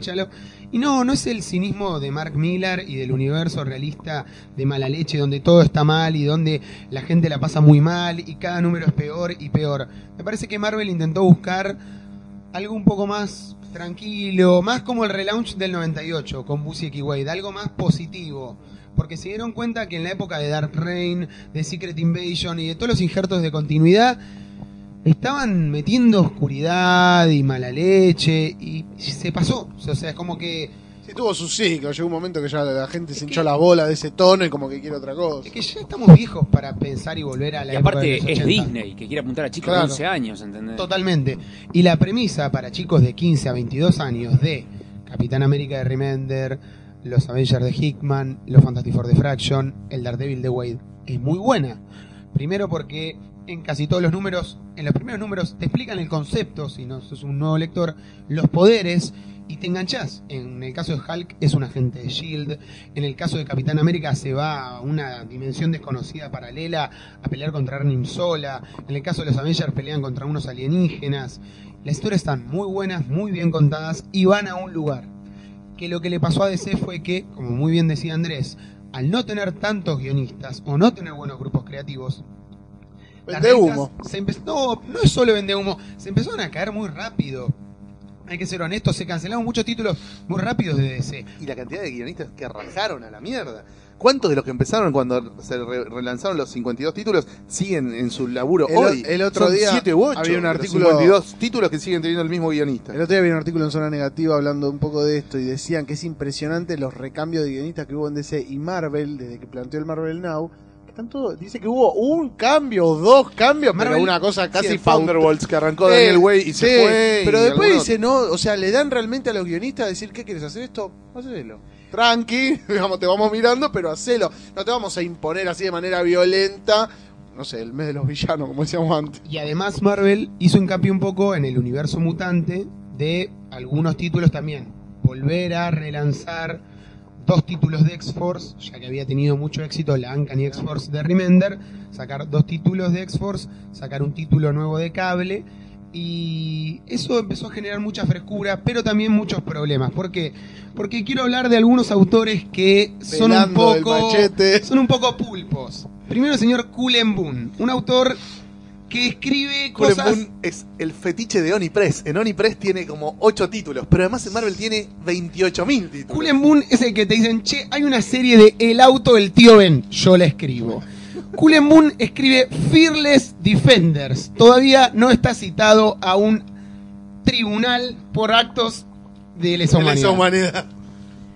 Cullen también está en la ongoing de Venom, que tiene más de 40 revistas. No se puede explicar cómo, pero las tiene.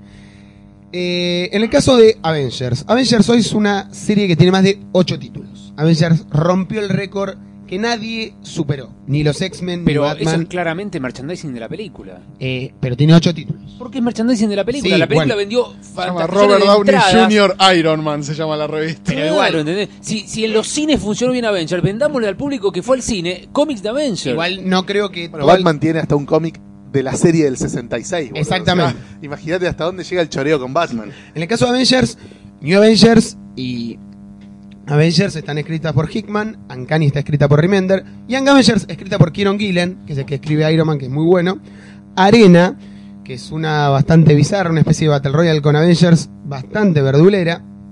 Después está Mighty Avengers, que sale ahora en septiembre, fue un anuncio hace muy poquito, la va a escribir Al Ewing y la va a dibujar un dibujante de Cosmopolitan, que es Greg Land, uno que hace todos fotos. Un espanto. Juan Carlos Flicker horroroso. Después de lo que es el desprendimiento de lo que es Age of Ultron, que es un evento de Marvel, va a haber una que es tipo con robots, que, es Que como- fue la despedida grosa de de- del universo Avengers, ¿no? De Age of Ultron, claro. que va a ser como inteligencia artificial, que esa la va a escribir Sam, Sam Humphries. Y después hay una más para chicos, que es Avengers Assemble, que la escribe la esposa de Matt Fraction. Devin Grayson. Eh, y la última sería Secret Avengers, que la escribe Nick Spencer, otro pulpo de Marvel, que también escribe varios títulos. Ahora, Bueno, Kelly Sue DeConnick escribe también Captain eh, Marvel. Captain Marvel, que es la, la serie protagonizada por Carol Danvers. Esa está muy buena. Eh, esta es- yo no las leí todavía, las de los Avengers, pero ¿hasta qué punto se cruzan? No, por ahora no se están cruzando. La única revista que más o menos se cruza, pero todavía no pasó nada, es Avengers y New Avengers. Que además están desembocando en Infinity, que es un crossover muy Sí, grosso. También haber- escrito por Hickman, que sale en septiembre. Thanos no va Eh, a ser. Claro. Exacto. Avengers y New Avengers no se cruzan, pero en los New Avengers, que es este grupo de los Illuminati, hay un evento muy importante en el número 2 y 3, no lo vamos a contar, pero... Una el- pregunta, Lucas. Sí. ¿Cómo es que no se cruzan si Wolverine está en todos los títulos? No, bueno, eso... eh, voy a responderte con algo terrible. Chuck Austen, escritor de Lesa Humanidad, en una revista de X-Men, siendo consciente, Wolverine dice eso en un diálogo diciendo, estoy en todo el universo y en todos los títulos. No, y en una de las de Jason Aaron también, cuando agarra a Aaron, que ¿te acordás cuando, en uno de los tantos lanzamientos de Wolverine de los últimos años, que la publicó OVNI acá? El chabón está en una pelea, no sé qué, aparece Spider-Man en la pelea, están ellos dos machacándose contra no sé quién, miles de villanos, y Wolverine dice, bueno, pero metele que me tengo que ir, a- me tengo que ir a- al otro número, a otra colección, Hoy, hoy es como que ya son autoconscientes que eh, me- eh, Wolverine ya es una metáfora, ¿no? Del merchandising, de la explotación absoluta. Eh, otra cosa interesante de destacar de lo que es el universo Marvel Now es que Superior Spider-Man, maestro. ya vamos a llegar. Quería llegar al universo de Spider-Man. Después lo que pasó con Superior Spider-Man. Superior Spider-Man, para toda la gente que no lo sabe, lean lo que pasa en Spider-Man 700, un duende, una pelea terrible entre Peter Parker y el Doctor Octopus. Se muere la revista y empieza una nueva que es Superior Spider-Man. Una revista muy polémica, Escrita por Dan Slott, un autor que hoy lo quieren asesinar. tiene custodia en la casa, Dan Slott. No, joder. Como si fuera un árbitro de una final Argentina-Brasil que cobró todo para Brasil. Y la serie regular anda muy bien en ventas, Muy bien. tiene Eso- más de 7 números y ahora va a venir un arco en el que Spider-Man entra a la cárcel. Y no se sabe qué va a pasar. Eso va a Una, reper- una pregunta, Lucas. Sí. El truco este es que Peter no es Peter. Pero, pero, mi pregunta es, ¿eso es en todos los títulos o solamente en Superior? No, es en todos los títulos. El tema es, eh, la premisa es bastante fuerte, es Peter muere dentro del cuerpo del Doctor Octopus y Octopus está dentro del cuerpo de Peter Parker. O sea, el Spider-Man que todo el mundo ve y que supuestamente es un héroe, está controlado por la mente del Doctor Octopus que sigue siendo villano. Pero está viendo qué onda en la redención, porque se está dando cuenta de a poco que siendo héroe no está tan mal. O sea, no, está, no es tan choto. Digo, de la misma gente que hizo el clon, de la misma gente que dijo Gwen Stacy tiene hijo, de la misma gente que hizo One More Day, ahora vino esto. Peor violado el fan de Spider-Man no puede ser. A mí me parece muy interesante. Yo la defiendo. A ver, no la leí. Parece una verga. No, pero no, ¿sabes por qué la defiendo? Porque por primera vez parece que de posta ganó el malo. ¿Entendés? Explorar hasta las últimas consecuencias una de las variantes que es ganó el malo. El bueno es boleta, su cuerpo está en manos del malo y no tiene forma de recuperarlo, por lo menos por ahora. Ya vendrá algún momento en el que Cuando salga la película. en el que Superior Spider-Man se zarpe un poquito y alguien lo venga a cagar a tropada. Yo creo que va a venir Igual- el Spider-Man 2099, Miguel Ah. eh, O'Hara es, El de- sí, el de a Peter a David. trompadas y va a terminar siendo el Spider-Man del presente. A todo esto- Pero a mí me parece muy interesante explorar la beta a fondo de ganó el malo. Peter Parker es boleta y ahora Spider-Man es el Doctor Octopus. A ver hasta dónde llega. Obviamente la van a dar vuelta en algún momento, pero hasta dónde llega a mí me parece interesante explorar. A todo esto hay que aclarar que Spider-Man, o sea, el superior Spider-Man tiene un- una serie ongoing de team-ups y va a tener otra con villanos, o sea que ya va a tener tres títulos. Es que va a volver el clon. Obvio, y ahí va a estar Peter. El Eh, alma de Peter cosa, va a el clon tiene una, el Tiene clon tiene una serie regular, se llama Scarlet Scarlet Spider. Spider. La escribe Christopher Jost. Sabemos que Martín Fernández Cruz es fan. Justicia editorial se llama. De hecho, eso. el que vos creías que era Spider-Man no es Spider-Man, sino un clon. El verdadero es Peter que está durmiendo en un sótano frisado y ya se va a despertar. Superior Carnage también. Hay, hay una miniserie de Superior Carnage y hay un título muy drogado que se llama Morbius, el vampiro, que lo escribe. Pero ya cerró, me parece. No, sigue saliendo. Es el primer título de Marvel Now que se lanzó en octubre y se cancela ahora en el número 9. Y lo escribía Joe Kitanich, que no sabemos quién es, pero. Sitanich, el, No, no, no. el delantero que juega en Boca. que, que- que es un pulpo que también está empezando a escribir muchos títulos. Pero lo interesante del universo de Superior Spider-Man, de por qué los pibes están al palo, es que más allá de que hay un autor interesante como puede ser Dan Slott, Yo lo banco a Dan Slott por los cómics de Ren y Stimpy que hacían en los 90 y por la She-Hulk con Juan Bobillo que hizo a principios de este siglo que era excelente. bueno, Punto. pero hoy me parece que los fans le dan un poco de esperanza porque la revista está bien escrita, más allá de que la premisa puede ser berreta. O sea, la revista está bien, no está mal escrita, no es que es Howard Mackie o, Steve- o Scott Lobdell. El problema es que, ¿qué pasa con Peter?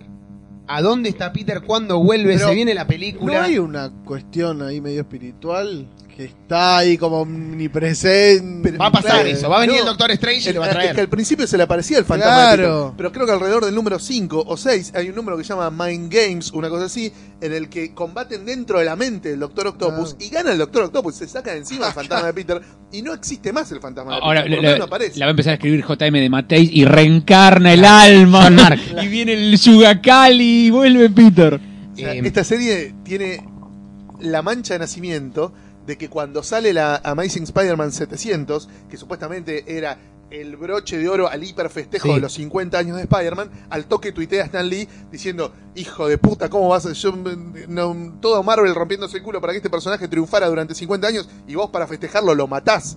¿Entendés? O sea, Claro, eh, un poco- Claro, viste, Stan Lee salió a clavarle una estaca de madera en el corazón al pobre, al pobre Dan Slott, lo cual agitó también los ánimos de la gente que lo salió a recontraputear. Amenazas Pero de también- muerte claro, obviamente. Pero también le levantó mucho el perfil, porque de pronto todo el mundo estaba hablando de lo que hizo este hijo de puta con Amazing. Sí, la foto esa famosa de Stan Lee con el cómic destruyéndolo es real, no está editada, no está Ah, ¿es photoshopeada. Eso es real. Ah, yo pensé que era- Eso es real y es verdad lo, lo que cuenta Andrés, la indignación en las redes sociales, sobre todo en Twitter. Eh, Dan Slott fue víctima de un bucaque hecho por fans de Spider-Man porque lo destrozaron. Por edad. ¿No está escribiendo otra cosa en Marvel? Dan Slott? Fuera de lo que es la familia de Spider-Man. No, ahora no, No, pero es que no escribe la familia Spider-Man, escribe, Escribe- solo ah, eso. escribe, solo escribe eso. solo eso y como muy bien decía Diego, este tema de las películas y lo que fue la película de Avengers desencadena en que Infinity, este evento que hace un ratito mencionamos, que va a salir a fin de año, eh, se venga mucho lo que es la, la onda Thanos. Este villano que nunca fue verdaderamente villano de Avengers. En los últimos años lo empezaron a meter, pero siempre fue villano del universo Marvel Sí. o del Capitán Marvel. Pero tiene muy buenas sagas contra los Avengers. En verdad, más sagas con el universo Marvel. Una saga grosa con los Avengers, por ahí tiene Kang, Ultron. Pero una, un arco argumental donde esté en la revista de los Avengers, hace poco. Claro, En los 90 era villano de, de Silver Marvel. Surfer. Claro, el Silver Surfer. Estuvo con el Capitán Marvel. Starling siempre le usó de luchar. Pero ahora lo Pero están el que se quedó en el asiento en la película de Avengers hasta el último segundo de Exacto. proyección ya vio que Thanos va a estar en algún momento. Y de hecho, de probablemente sea uno de los villanos de Guardian, el, el villano de Guardians of the Galaxy, que se podría llamar tranquilamente Thanos, porque se los va a enfiestar a todos los Guardians of the Galaxy. Lo que pasa es que no- Marvel no puede sacar una película que se llame Thanos. Entonces le ponen, bueno, a ver, ¿qué, ¿a quiénes podemos sacrificar en el altar de Thanos? Y los mandan a estos pobres la boletos. precuela de Avengers Bueno, 2 va a lo, lo interesante es lo que decía Diego es que Guardians of the Galaxy, que es un título que hoy salió, que está vendiendo fortunas, Es increíble. El Con número uno fue el más vendido. Steve. McNiven y Sara Pichelli, algo que nunca se pensó, como una revista de lesa humanidad como Guardians of the Galaxy podía vender tanto, es por los buenos autores. Y porque buenos autores y buenas ideas traen una frescura a personajes olvidados y en algunos casos horribles. Bueno, vendieron bien relanzando a Nova. Sí. Porque la escribía. Porque eh, Nova está en eh, Ultimate Spider-Man en la tele en Disney XD. ¿Cómo se llama el muerto que la escribe? Jeff Loeb Jeff Loeb, con sí. McGuinness. Ahora Sí. está Seth Wells con Paco Medina. Sí. ¿Y ¿Cómo vende Si eso? sacan No una de White Tiger y Powerman también va a Bueno, vender. es que van a estar en, en- en la nueva de Avengers, White Man- eh, Power Man y White Tiger. Bueno, porque son los personajes secundarios de Ultimate de- Spider-Man. claro, de Spider-Man. Y bueno, lo interesante es que Infinity va a ser el evento que arme Hickman en el que van a pelear contra Thanos. Y Hickman es como que es el gran hoy Kurubusiek o el gran Roy Thomas o el gran Roger Stern que está manejando los hilos del universo Marvel y muy bien. Con ciencia ficción inteligente, con un desarrollo de personajes muy profundo, le da chapa a cada personaje. Vos ves los resúmenes, porque todavía no salió, los resúmenes de los primeros números de Infinity y es muy parecido o tiene mucho olor a eh, los la no no la siniestro Corps War Eh, tiene mucha onda eso sea que hay una arquitectura de, de varios títulos que van a desembocar en un crossover muy grosso con personajes cósmicos rejuntados de varios lados más personajes nuevos para lanzar. Tiene esa onda así de hiperepopeya como lo que fue siniestro Corps War hace unos años en DC Pero creo que Hickman Es es, más inteligente es que superior que Sí, tiene más vuelo, Para, no, para mí más que más vuelo lo que tiene Hickman, que lo concuerdo con Diego, es que al haber hecho también títulos personales, cosa que Jones tiene uno solo, eh, apela a mostrar una ciencia ficción más antigua y más interesante, que el medio ambiente también proponga una ciencia ficción. O sea, que los personajes también se ven atrapados y también ellos le den, como algo así como puede ser donde el lenguaje es ciencia ficción o los personajes estén atravesados. Entonces, no es siempre la misma de yo soy más poderoso, él es más poderoso, él se corrompió. Entonces, tienen problemas con la familia y el mundo de tener un poder les trae una responsabilidad y eso es muy interesante. Por ahí, Geoff Jones en algunos títulos se olvidó de esa magia Claro, que están tenía. todos los personajes todo el tiempo midiéndosela. Digamos, un poquito. Y a veces cae siempre en los mismos problemas. Le matan a un amigo, le va a ir a vengar. Es como Jones se queda mucho en sus clichés. Es como que se autorroba, me parece. Claro, ¿no? sí. Bueno, Hickman eh, decíamos que está haciendo todo para llegar a Infinity y el arsenal de dibujantes que tiene. Los dibujantes que tiene Hickman son uno mejor que el otro. Tiene a Dustin Weaver, Jerome Peña, Adam Kubert, a Jimmy Cheung para Infinity, tiene a Steve Epting en New Avengers y son todos dibujantes de primera línea que los títulos son increíbles. Los títulos, la narrativa, los personajes, eso hay que felicitarlo a Marvel, más allá de que no puedan cumplir con las fechas, que siempre haya buenos dibujantes. Claro, no nos olvidemos que los títulos exitosos de Marvel salen 16 veces al año. O sea, nadie pretende que un mismo dibujante, y menos si es de primera línea, dibuje 16 episodios de 20 y pico de páginas por año. Eh, sería un delirio. Es lógico que tienen que entrar los suplentes.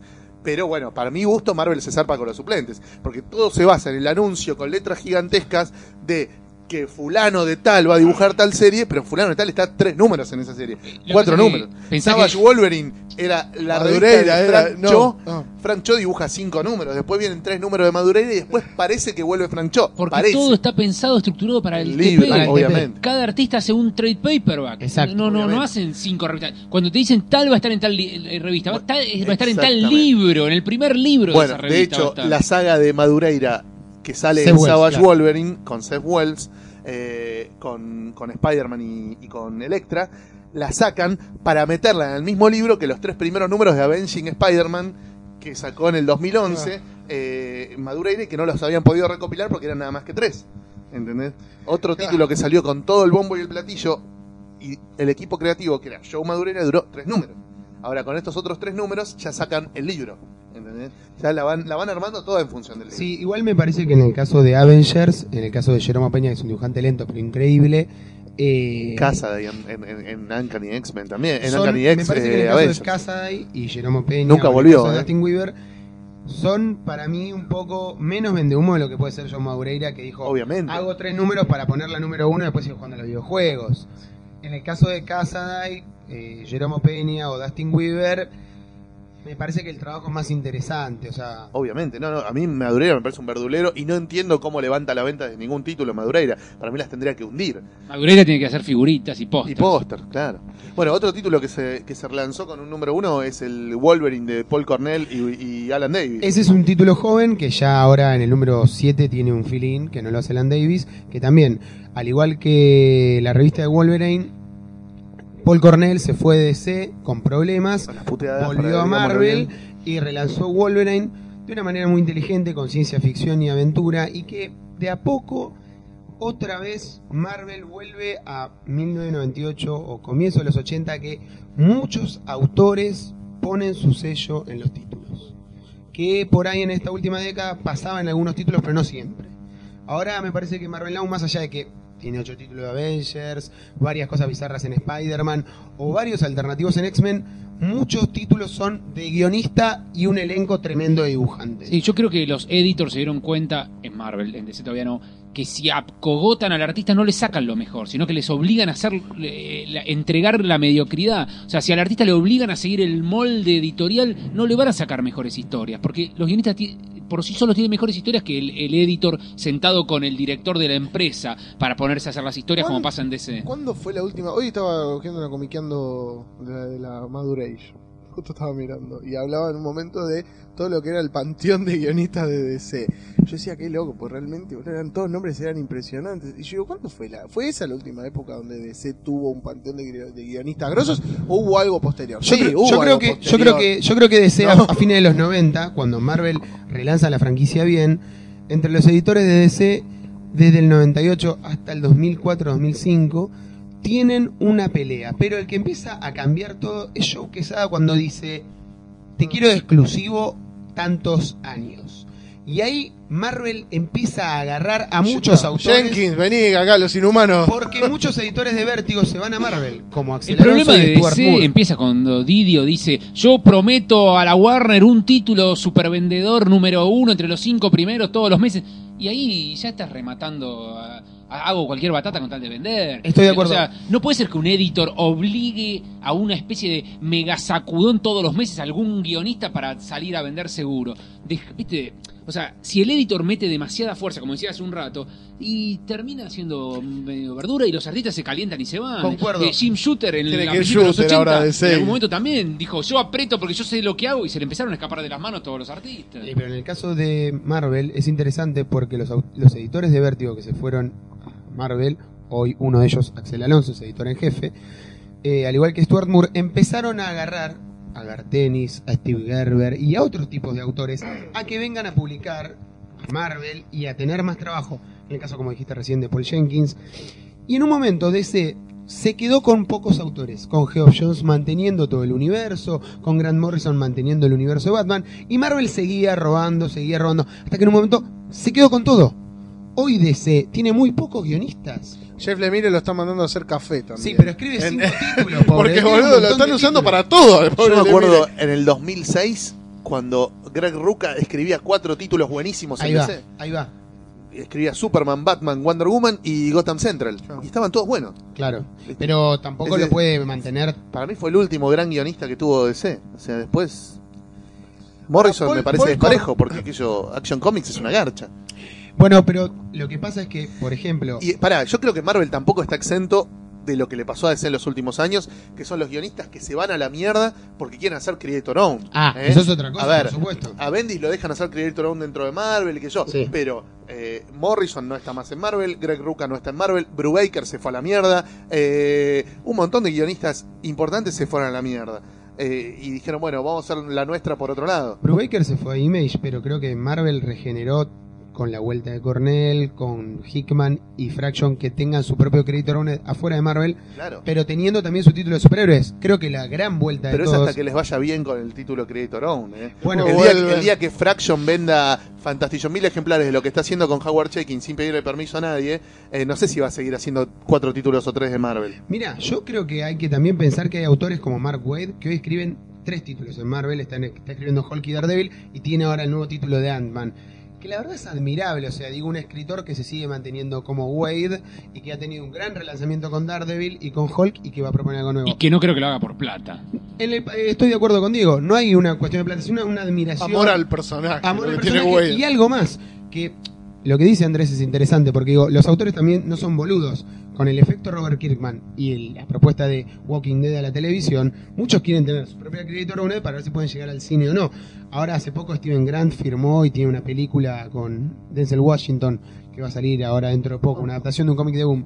Pero me parece que tenemos que destacar Fijémonos también que son muchos eh, los que se han ido de Marvel y DC. Yo creo que- Eh, Paul Jenkins no está más ni en Marvel ni en Está en DC. DC ahora, No, pero se fue a Boom. A se la- fue a a Boom. Eh, se fue. Pero le hizo un favor yéndose de Marvel, Sí. porque lo último era Choto. Sí. Y lo de Straczynski también. Straczynski en Marvel por ahí no pegó los regitazos. O sí, Los yo. últimos no son malos, pero me parece que, por ejemplo, Fraction, no está más, ¿eh? Fraction hace Hawkeye, que es un título de autor hoy, porque dibujan todo, dibujantes de primera línea y raros. Y me parece un título que, bueno, está todo nominado a Leiner, pero un título raro. O sea, es un título que tiene cosas de Crepas, fue, eh, de Steranko, de, de Gulasi. Pero es un título que existe porque Hawkeye estuvo en la película de los Avengers y nada más. Estoy totalmente de acuerdo, pero está muy bueno porque ese título hoy sería un Daredevil 2 y es rarísimo y es re lindo. Entonces, hay cosas de efecto de rebote del cine o de ciertos autores raros que se pueden generar. Fraction hace 8 años no existía.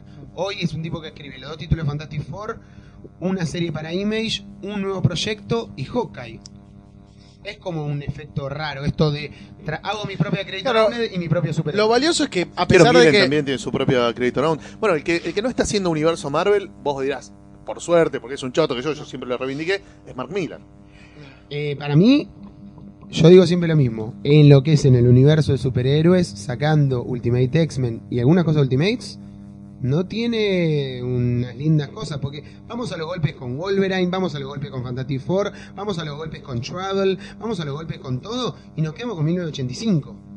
Y por ahí sí. Bueno, pero escribió bastante Con- con porque Civil War hablamos. Civil War eh, fue un evento impresionante que sacudió todo el universo Marvel y eso es El. Spider-Man de Miller, mucha gente lo reivindica, yo nunca lo leí. El Spider-Man de Miller es muy fuerte. Todos los lectores que lo reivindican, por favor explíquenme, porque yo lo leí, es el de Marvel Knights, lo que quiere hacer con la tía May es terrible. Es terrible, puede tener gran dibujante como puede ser eh, lo de Dodson, pero son 12 números fuertes. Son fuertes, para mí no pasa nada. Otra vez cinismo, mala leche para todos. Después hizo Goldman Logan, los 12 números, los números con Romita Jr. de Wolverine. The Shield. State. Sí, No lo leí. Eso es jodido. Travel eh, está pagando está pagando todavía por Travel. Travel iba a ser una premisa en la que la tía May era la verdadera madre de Peter Parker.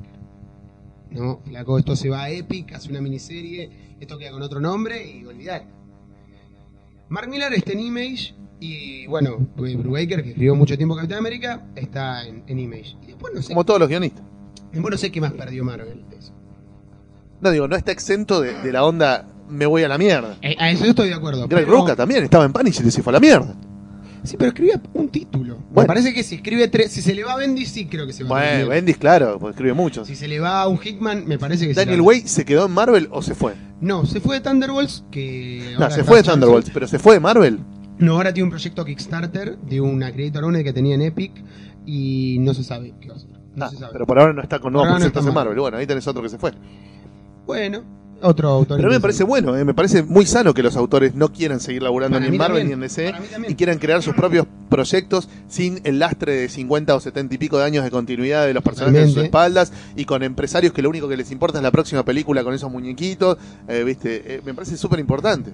A mí lo que me pasa... Pará, pará, no te olvides que el artista que se va al Creative también quiere su película con muñequitos. Obvio. Lo que pasa es que la plata se la quiere quedar Tienen él. todo el derecho del mundo a querer su propia película y sus ya lo muñequitos. sé, Seguro, pero no seguro. digas, se van porque no quieren la película con muñequitos. No, porque se van quieren por- ganar la plata Se van ellos. porque quieren tomar ellos la decisión también.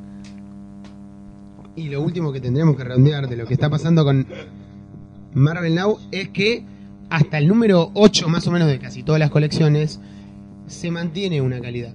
Que por ahí es lo que está un poco en falta de C en eso. Más allá de los pocos autores, se mantiene una calidad. Los títulos van a un lugar, hay eh, muchos editores muy copados y sobre todo los títulos, digo, los títulos son frescos.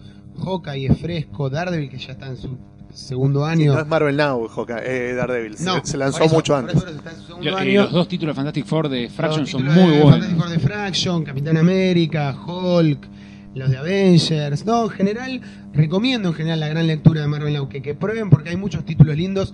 Caso Capitán América, los Yo creo que lo más interesante de Marvel Now es decir, bueno, el universo sigue tal cual como venía, todo lo que pasó, pasó, excepto alguna cosita que quizá se barra abajo de la alfombra, pero no es nos cagamos en 50 años de continuidad, es enganchense a partir de ahora que todo lo que viene ahora está buenísimo. Pero no tampoco como que hace como hizo DC que diga no existe más todo lo que pasó.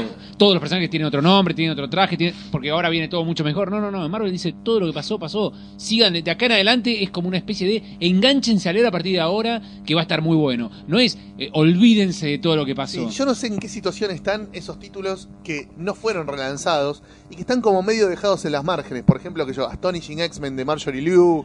eh, Es un título que no, esos que no títulos tiene. A los que, no sé, me parece como que no les dan pelota. No le dan pelota y lo usan para crossovers raros. Hay títulos que siguen así, como también X Factor de Peter David, que ahora lo cancelan, Lo van a cerrar, pero claro. que también estuvo medio aislado de varios eventos.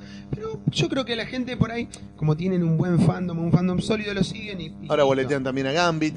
que Bueno, la de James Asmus no le interesaba tenía nada. título propio que nadie le interesaba. Se cierra también Red She-Hulk, otro título que no le interesaba a nadie. Y que nadie entendía cómo podía y que existir. nadie entendía cómo podía existir. Eh, ¿Hay algún título más de esos que están de antes del, del Marvel Now que no fueron relanzados y que vos decís, ¿y esto para dónde va? Yo creo que de los que venían de antes del Marvel Now y no sufrieron mayores modificaciones, por ahí el que mejor está es Wolverine and the X-Men. Bueno, está Andy X-Men de Jason Aaron, porque es de autor, porque claro. tiene un montón de, de buenos dibujantes, como fueron Chris Bachalo, Nick Bradshaw y en algún número Ramón Bax o Ramón Dibujantes Pérez. españoles, tiene Sí, Ramón dibujantes Pérez. españoles. Y que aparte lo que tiene bueno es que Jason Aaron le mantuvo la continuidad, las buenas aventuras, se salvó de crossovers, excepto el de Avengers X-Men. Entonces el título es muy rico, porque tiene mucho que ver con el universo de Wolverine como maestro y el quilombo que es tener a todos tus alumnos en las batallas. Mientras tanto en DC intenta. Rob Liefeld intenta. No, pero entonces en DC ahora viene- ¿Quién es el guionista ahora en DC? Scott Snyder, digamos. Scott Snyder es Scott el Snyder o Jeff Lemire. Son los dos, Y- Scott Snyder no, y Jeff Jeff Lemire. Jones que no se baja Bueno, nunca. Jeff Jones nunca. Morrison ya está. Ya está fuera. fuera. fuera Tiene dos proyectos que Siamo son fuori. City y la novela Eh, gráfica Wonder Woman. Y con eso se va. Y con eso se va.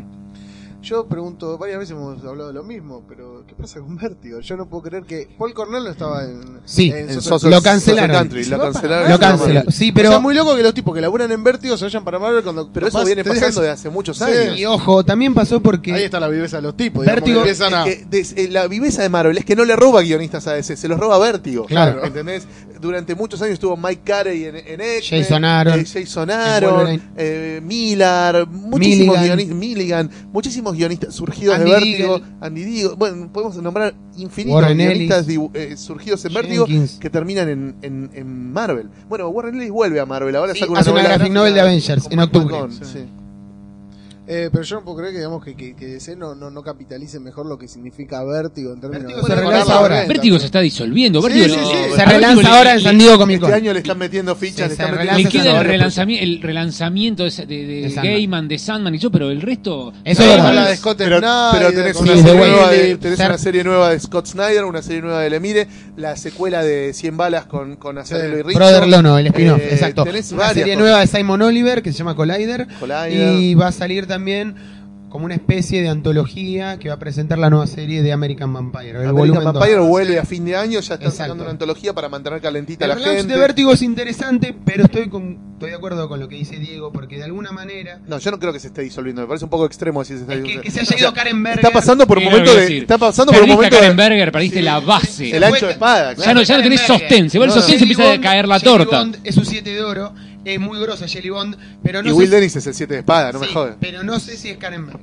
No, obvio. Nadie es Karen Berger. Y yo concuerdo contigo de que se disuelve. Va No, a ser para mí más se está reestructurando, es otra cosa. No es lo mismo disolverse que No, no, reestructurarse. pero se está redefiniendo porque se va a reestructurar, pero se disolvió porque la, la mística de Karen Berger y las, los esbirros que no la tenían podés reproducir. no se puede reproducir. Ahora, Ahora vamos a ver lo pierde que viene. Hellblazer. Perdió. cierre de Hellblazer. Por eso. Eso, Eso, fue, fue el golpe de letal. El Vos golpe decías, letal. Si Vértigo zafa un mes más, sin eh, después de- de- del hachazo que significa que te saquen Hellblazer y se te vaya Karen Berger, es un milagro. Y bueno, se está dando el milagro. De a poquito están saliendo Sí. nuevas series de Vértigo y están, están volviendo algunas de las que habían cerrado. Vamos a ver qué sucede. Porque American Vampire y, y 100 balas siguen estando, por lo menos. Y sigue estando Fable, sigue estando Dan Ritson, que vende fortunas. Bueno, vamos a ver cómo la pilotean. Yo creo que el plan a largo plazo de Vértigo es no sacar más revistitas, es ir directo a sacar los libros. Para eso necesitan una reestructuración aún más profunda que la que están haciendo y habrá que ver cuánto tiempo les lleva hacerlo. Es que si uno tuviera que leer las series de Vértigo, que lee, no sé, todos los meses de fetas de 24 Son páginas, te volvés 20, loco. ni siquiera son 24, son 20. Claro, no, te No volvés loco. Te- Ritson en aparte 20 te- páginas no pasa nada. Claro, te caga todo el, digamos, el, el clímax, digamos, de la aventura, te lo va cagando, digamos, esa propia lógica de salida. Y lo que preguntabas de Paul Cornell, acordate que Paul Cornell empezó en Marvel, en Max, escribiendo Pete Wisdom, y después le dieron Capitán Britannia, y, y también hizo una miniserie de Fantastic Four, y en Marvel como que siempre hizo cosas buenas, pero cuando se fue a, a escribir Superman o al relanzamiento de Stormwatch, que tuvo problemas, volvió de toque a Wolverine porque le ofrecieron muy buenos autores, Alan David dibujante. Es muy No, y porque a- al mismo tiempo le cancelaban lo que a él lo, Country. lo mantenía vinculado de que era Saucer Country, claramente, era donde le estaba poniendo las pilas. Sí, la Creator Owned era muy buena, Suicide Country. 14 capítulos nada más duró. Igual era una serie rara porque era política, alienígenas Ufos. y conspiración, que ya sabemos cuánto dura en Vértigo eso. Bueno, o sea que se puede, medianamente se puede ir a manosear Marvel Now sin Sí, otro título que acaba de salir, no sé si ya leíste el número uno, eh, X-Men de Brian Wood. Sí, X-Men de Brian Wood lo dibuja Olivier Coipel. Los tres primeros números. Los tres primeros números. Es un título de mujeres. El primer número no dice Perdón, nada. ¿no, ¿no se tiene que llamar ex-woman? Eh, sí, pero bueno, no pasa, pero les quiero decir algo que es es re lindo, está muy bien escrito Brian Wood, cada vez escribe mejor los diálogos y los personajes parecen de la década de los 80, parecen, o sea, Storm con un look medio punk, Medio punk, Hobby, sí. Jubilee, eh, muy lindo, es un título que si le ponen un segundo dibujante bueno va a andar con toda, porque Brian Wood se lo merece, es un obrero, es un tipo que hace muchos títulos para pagar Se la renta y mantener a su familia y hay que bancarlo, hay que bancar a Brian Wood. Se lo orfebre. En serio, hay que bancarlo a Brian Wood. No jodan, ¿eh? Compren Ultimate, compren Star Wars. Star Wars, compren el otro título de Massive and Dark Horse y compren la X-Men de mujeres. Yo de Massive la compro siempre. Perfecto. Bueno, vamos al último bloque de recomendaciones. Sí, me parece que tu- tuvimos un panorama bastante completo de lo que es, de lo que es Marvel. De lo que es Marvel Eh, ahora. Yo todavía no opino porque yo voy muy atrasado en la lectura, entonces no, no, no leí nada todavía de, de Marvel Now. Pero bueno, sí, venía de lo que- de antes venía siguiendo Daredevil, algunas series más. eh, así que bueno, estoy ahí a la expectativa. Bueno, vamos a un tema y volvemos con las recomendaciones.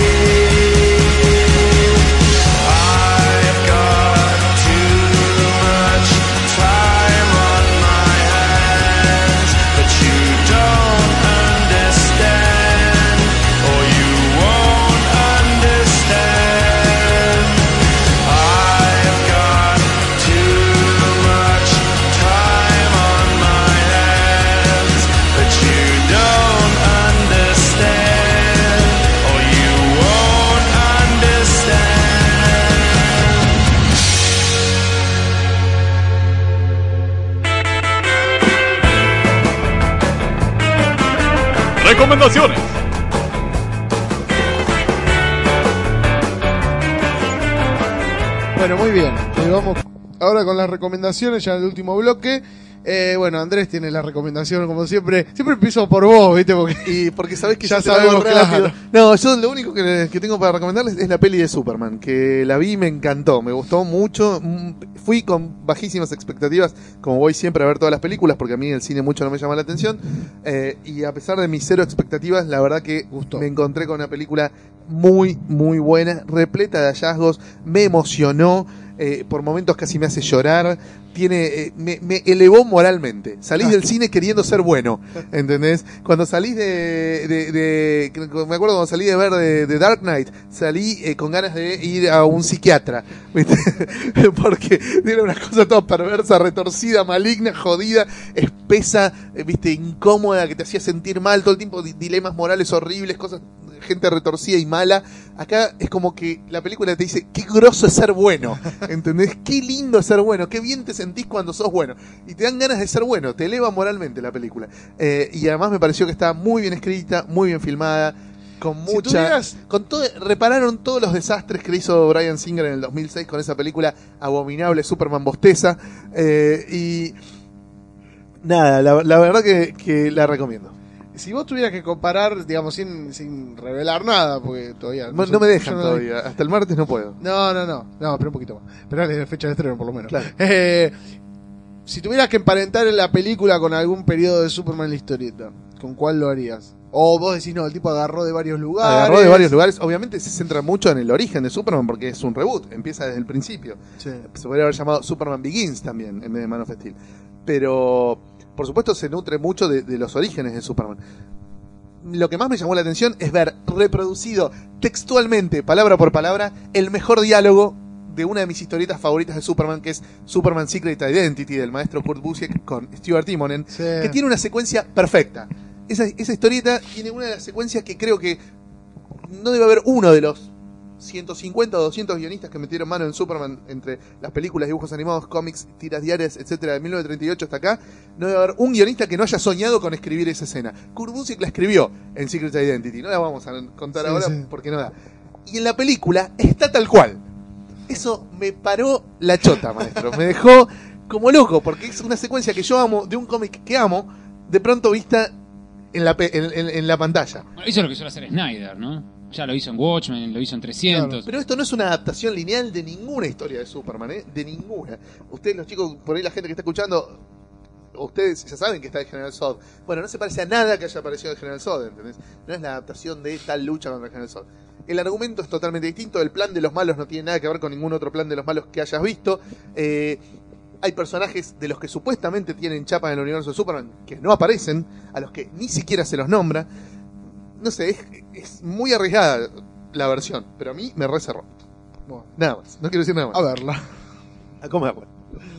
Diego, Bueno, yo tengo una listita acá, un machete he leído mucho últimamente, no sé si 365 cómics por año, pero... Más, vos lees más uno por, por leo- día. Voy a empezar de lo más eh, quizá conocido a lo más raro. Y empiezo con el TP, todo, todo TP, ¿no? Casi todo TP. Batman Black Mirror de Scott Snyder es una saguita muy muy linda. Son dos sagas en realidad. La primera que es eh, Black Mirror propiamente dicha y la segunda que está armada creo que con backups, que es eh, toda la saga del regreso del hijo de Gordon. Es excelente, la verdad que ¿Eso muy quién muy dibuja? buena. ¿Shock o Francesco Francavilla o los dos? Una Los cada dos, uno. los dos. Una, cada- Los dos. una parte cada uno. Eh, después recomiendo el- de- lo único que me gustó de todo lo que leí hasta ahora de, fif- de New 52, que es All Star Western, las historias de Jonah Hex. yo me lo compré. Eh, los tomos 1 y 2. Inspirado en, la- en tu recomendación ferviente. Con Sí, Grey y uno. Palmiotti ahí Sí, bancando los trapos de la época Que- de Jonah Hex. Eh, muchas historias pasan en Gotham y en muchas historias ya te van presentando los orígenes de el grupo que se llama The Owl, que de- imagino tendrá repercusión en las historias de Batman en El el gordo de, de- Conecta con lo de las con de los Conecta, búhos. trae un número de Star Western. Volviendo a Vértigo, Unwritten, tomo 6, La Gloria. El 7 como que arranca de vuelta, también muy muy bueno. De Marvel, eh, los tomos de Journey into the Mystery. Ah. Muy interesantes. Como lo de Kieron Gillen. Kieron Gillen. es excelente como eh, haciéndose apenas un eco de la historia eh, protagónica de Thor en su título, acá dice, bueno, no, pará, yo apenas voy a como que, ¿qué hace Loki mientras que Thor hace todo lo que hace? Muy, muy buena vuelta de tuerca, muy buenos personajes secundarios, muy buenos diálogos. Dicen que es el Sandman de Vértigo, ¿es para tanto? A mí me encantó. El Sandman de Marvel. ¿es A mí me tanto? sí. Mm, No sé, pero. No sé si Sandman porque Sandman era historias propias. Acá es más loco todavía porque vos pensás que, por ejemplo, la mega saga cósmica la ganó Thor sacrificándose y te dicen, no, no, no, el sacrificio de Thor es un extra. La gana Loki rosqueando por atrás, ¿entendés? Y, y vos decís, ah, la mierda. Menos mal que no leí lo de Thor porque si no me clavo un puñal. Es excelente cómo resuelve todo con roscas políticas y de, de manejos de, de un Loki adolescente, encerrado en un cuerpo de un adolescente con eh, una especie de hija de Ela que lo sigue, un cancerbero al que lo engancha en la runfla. Muy, muy interesante las movidas de Loki. La elogian mucho esa serie, en muchos lugares. Mucho, yo leí yo- que le, le dan Yo me la compré porque manija. decían, esto es el Sandman de Marvel. Bueno, más me la voy a comprar. Vale, mu- vale la pena, no sé si tanto, pero vale la pena. Daredevil de Wade, el tomo contra Doctor Doom, o que está Doctor Doom en la tapa, es excelente. Eh, muy, muy lindo. Y el anterior también. Todo el juego de cómo Matt Murdock trata de negar todo el tiempo que él es Daredevil. eh, hay escenas muy, muy, muy interesantes. Cómo juega con los poderes. e incluso el, el dibujante, cómo juega con los sonidos. Es impresionante. Muy, muy interesante. De Morrison leí Show the Barbarian. Muy buena, ¿eh? Muy buena. E Incluso el dibujante Sean Murphy. Sean Sean Murphy, Murphy. la descose. Por un momento decís, otra vez el viejo truco del nene que vive en dos mundos, el de la imaginación y el- la realidad. Pero es Morrison y está muy, muy bien armada. Es muy, muy linda. Y ya pasando a cosas un poco más difíciles de conseguir, les recomiendo El Héroe Tomo 1 por David Rubin, el ídolo del oso de la tetería malaya, la tetería del oso malayo. Bueno, acá hace una que se llama El Héroe, que es una especie de reversión de Hércules, muy, muy interesante. Un libro que sacó la editorial FB, que se llama Message in a Bottle, que son las mejores histo- Fantagraphics.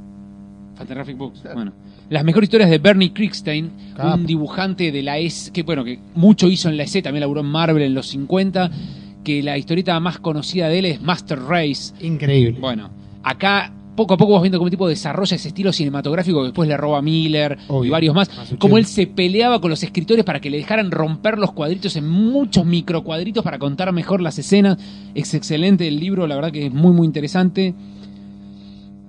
Eh, después tengo, bueno, Drácula, editado por SC, de, de Woody Salinas, todos completos en un solo tomo, en blanco y negro, con el final reescrito, espectacular, muy buena la historia de Vlad Tepes, el verdadero Vlad Tepes de... Claro, es el Drácula histórico, no es el Drácula de Bram Stoker. Claro, no es el vampiro, sino es el emperador de ese pueblo atrapado entre los turcos y los europeos y cómo rosquea con todos, cómo los caga a todos, cómo todos lo quieren cagar a él. Muy, muy interesante esa historia de Robin.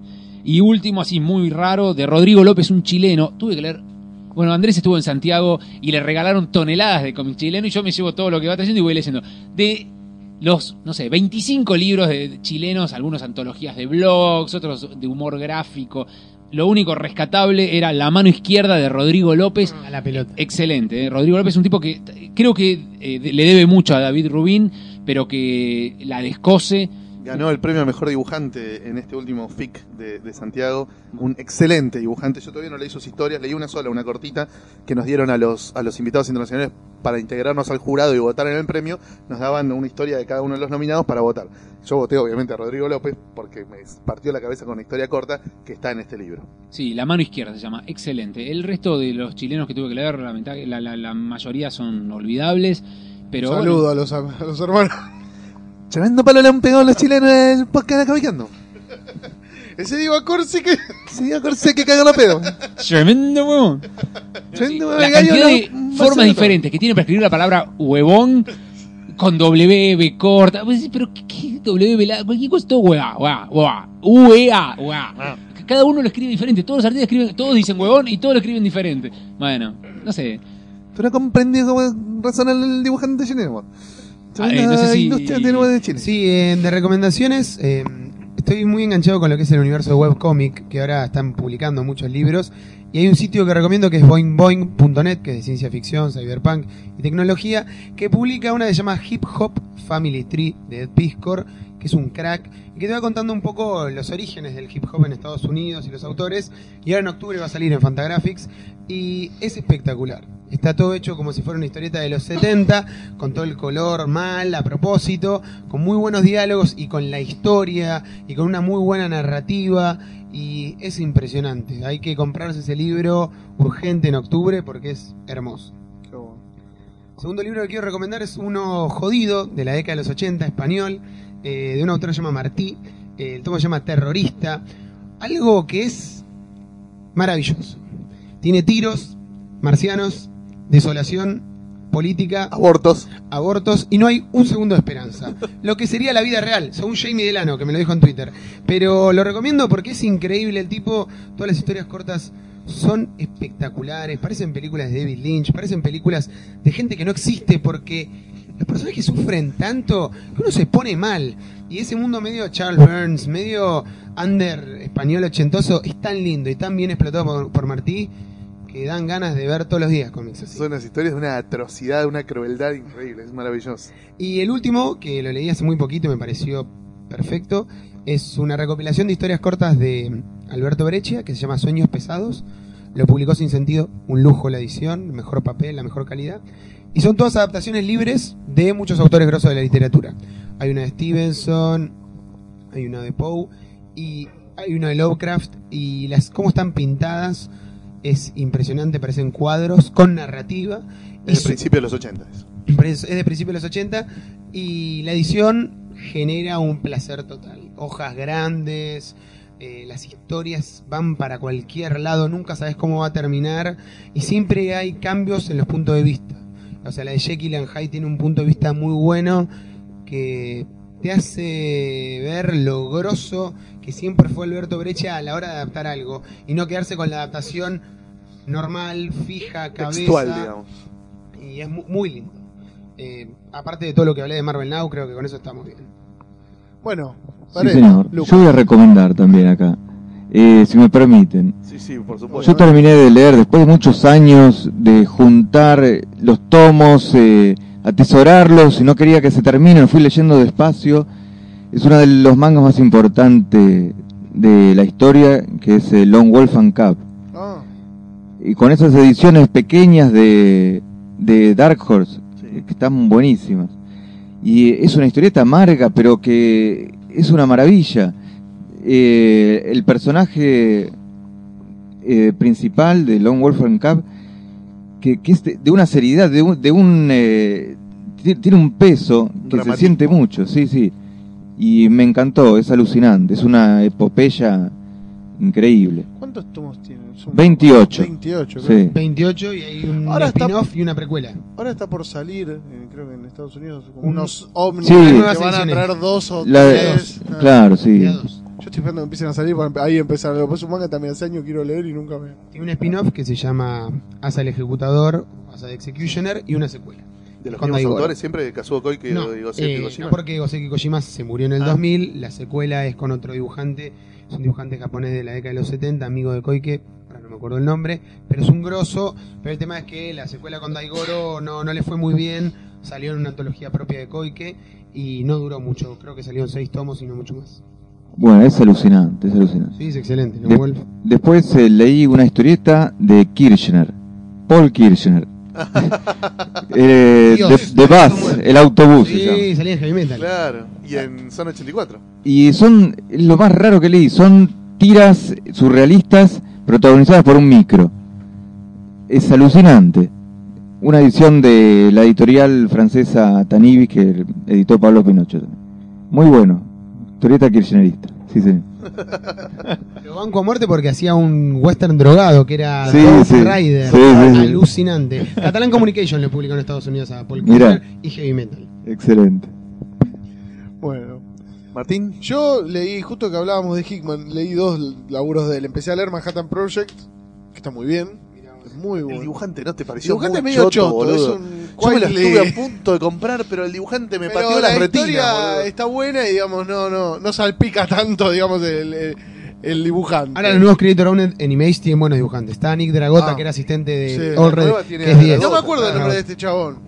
Juan Carlos. Nadie. Sí, sí, sí. Es un croto. Y después leí Red Mass, Red Mass for Mars, es, que le pusieron acá Requiem para Marte, o Mass for Mars. Es uno Ah, que eh. es una especie como de, es como el, el- el, digamos, eh, el- es una Ah, especie el de Superman. Sí, claro, sí. es una especie de super, a mí por lo menos me remitió mucho a Superman, un tipo ya veterano, eh, y está muy bien también, está muy bien. ¿Por qué, Hickman, por qué decís le pusieron acá? ¿Qué, ¿Está editado en no, Argentina? no, No, está en Panini, no sé por qué Ah, lo compraste en la edición. Sí, sí, sí, lo Panini. leí en la edición de Panini. Y también me gustó mucho. También no me acuerdo el nombre del dibujante, pero no me, no me había gustado mucho el, el- No, sí, Hickman en ese aspecto, digamos. Yo creo que el primero digno que agarró es este eh, Dragota en esta que se llama East of the West o una cosa así. Eh, East for West, East sí, for West, Dragota. que ahora sale el primer TP, está anunciado en el último Sí, sí, sí. Eh, después empecé a leer Johnny Ryan, que yo sé que Andrés vos sos un seguidor acérrimo. Excelente, Mira, me encanta. Es total, adicto a. Berserk. Lo banco, lo sigo en Twitter, lo amo. A, Sí, a Lucas sí. Varela y a. Gustavo Sala le gusta Johnny Ryan. A mí no me gusta. Es Prison Pit-. Prison Pit lo mejor. Prison Pit es lo mejor. Totalmente. Eh, bueno, leí uno de los que compila, digamos, el tercer TP, digamos, compila las revistas de Es él. excelente. Y Ukerela, el del nene Es travesti. es que hay. Es muy divertido. Pasa, no sé, digamos, vos, bueno, usted que si lo leyeron más, me parece que un tipo que no es para leerlo todo el tiempo, porque capaz se Prison Pit, Pit es lo mejor. Prison es Pit que- de la vida. Es un manga largo hecho por un autor yankee independiente. Es excelente. Bueno, y después lo que leí, que me llegaron los últimos 5 TP, me lo releí completo, es Scalp. Que yo estoy Bien. diciendo, me lo leí así en una semanita, Es que me es, lo releí. es- es el Paco, no, puedes- Es no lo puedes soltar, boludo. Los últimos 3 P me los leí así uno atrás del otro. Es, para mí, yo no sé si no es la mejor serie que publicó Vértigo, a mi humilde parecer, pero es una de las lecturas así que más me, me cebó de querer seguir leyéndola. Y dije, bueno, ya fue, me leo los primeros 5 de nuevo y me leí los 10 completos y es increíble. Igual también, mucha mala onda. Pobre tipo sufre mucho. pero, pero es increíble. Para mí es una de las cosas que más me gustó así que, le- que leí en Vértigo. Eh, por eso decía antes, ¿no? Qué pena que digamos, ese espacio, ojalá que no se pierda, porque realmente digamos, hay series como esa que son, digamos, tienen un techo muy alto. Bueno, pero pueden salir en otra editorial si no Sí. la publica DC. ¿eh? Sí, sí, sí, sí, pueden sí. salir en Image, pueden salir en Dark Horse, pueden salir en Oni, pueden, Sí. pueden seguir saliendo. Pero no es- es que está prohibido crear historietas onda Scalped.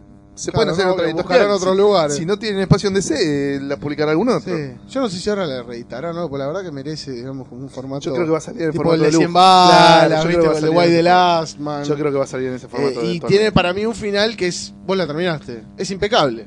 Es perfecto el final. Por eso esas historietas vos decís, ¿y ¿para dónde va para esta gente? ¿Viste? Porque realmente. Bueno, muy bien. ¿Alguien más? ¿Se le quedó algo en el tintero? Bueno, eh, Lucas Varela, gracias por venir. Muchas gracias. Mucha suerte en tu periplo Sí, señor. Gracias. por las Europas. Y bueno, nos encontramos en el próximo podcast. Andrés, ¿quedó algo? Mm, a ver, ¿Algún eh, anuncio? Y a ver, esto va a salir en junio, digamos, en algún momento de junio se va a poder No, escuchar no. En, en el blog, en, el, eh, en la página. Nada, aquello, no, vayan juntando guita para Crack Bam Boom, que es del 1 al 4 de agosto. Nos vemos allá. Va a estar el maestro David Lloyd, va a estar el maestro Paul Pope, vienen autores grosos de Brasil, bocha de autores de Argentina. Eh, nos encontramos en Rosario en los primeros días de agosto de una. eh, y no, después Estén atentos a la, a la página. la página de. Comiqueando la seguimos renovando todos los días eh, con las nuevas secciones, las nuevas columnas, toda la información. Yo sigo escribiendo todos los días el blog, 365 cómics por año y después nada más, ¿no? Nada, estén, estén atentos a la página de internet. Claro, ahí seguro les vamos a ir tirando cualquier cosa que, que surja. Bueno, muchas gracias por escuchar. Nos vemos en la próxima. Chao.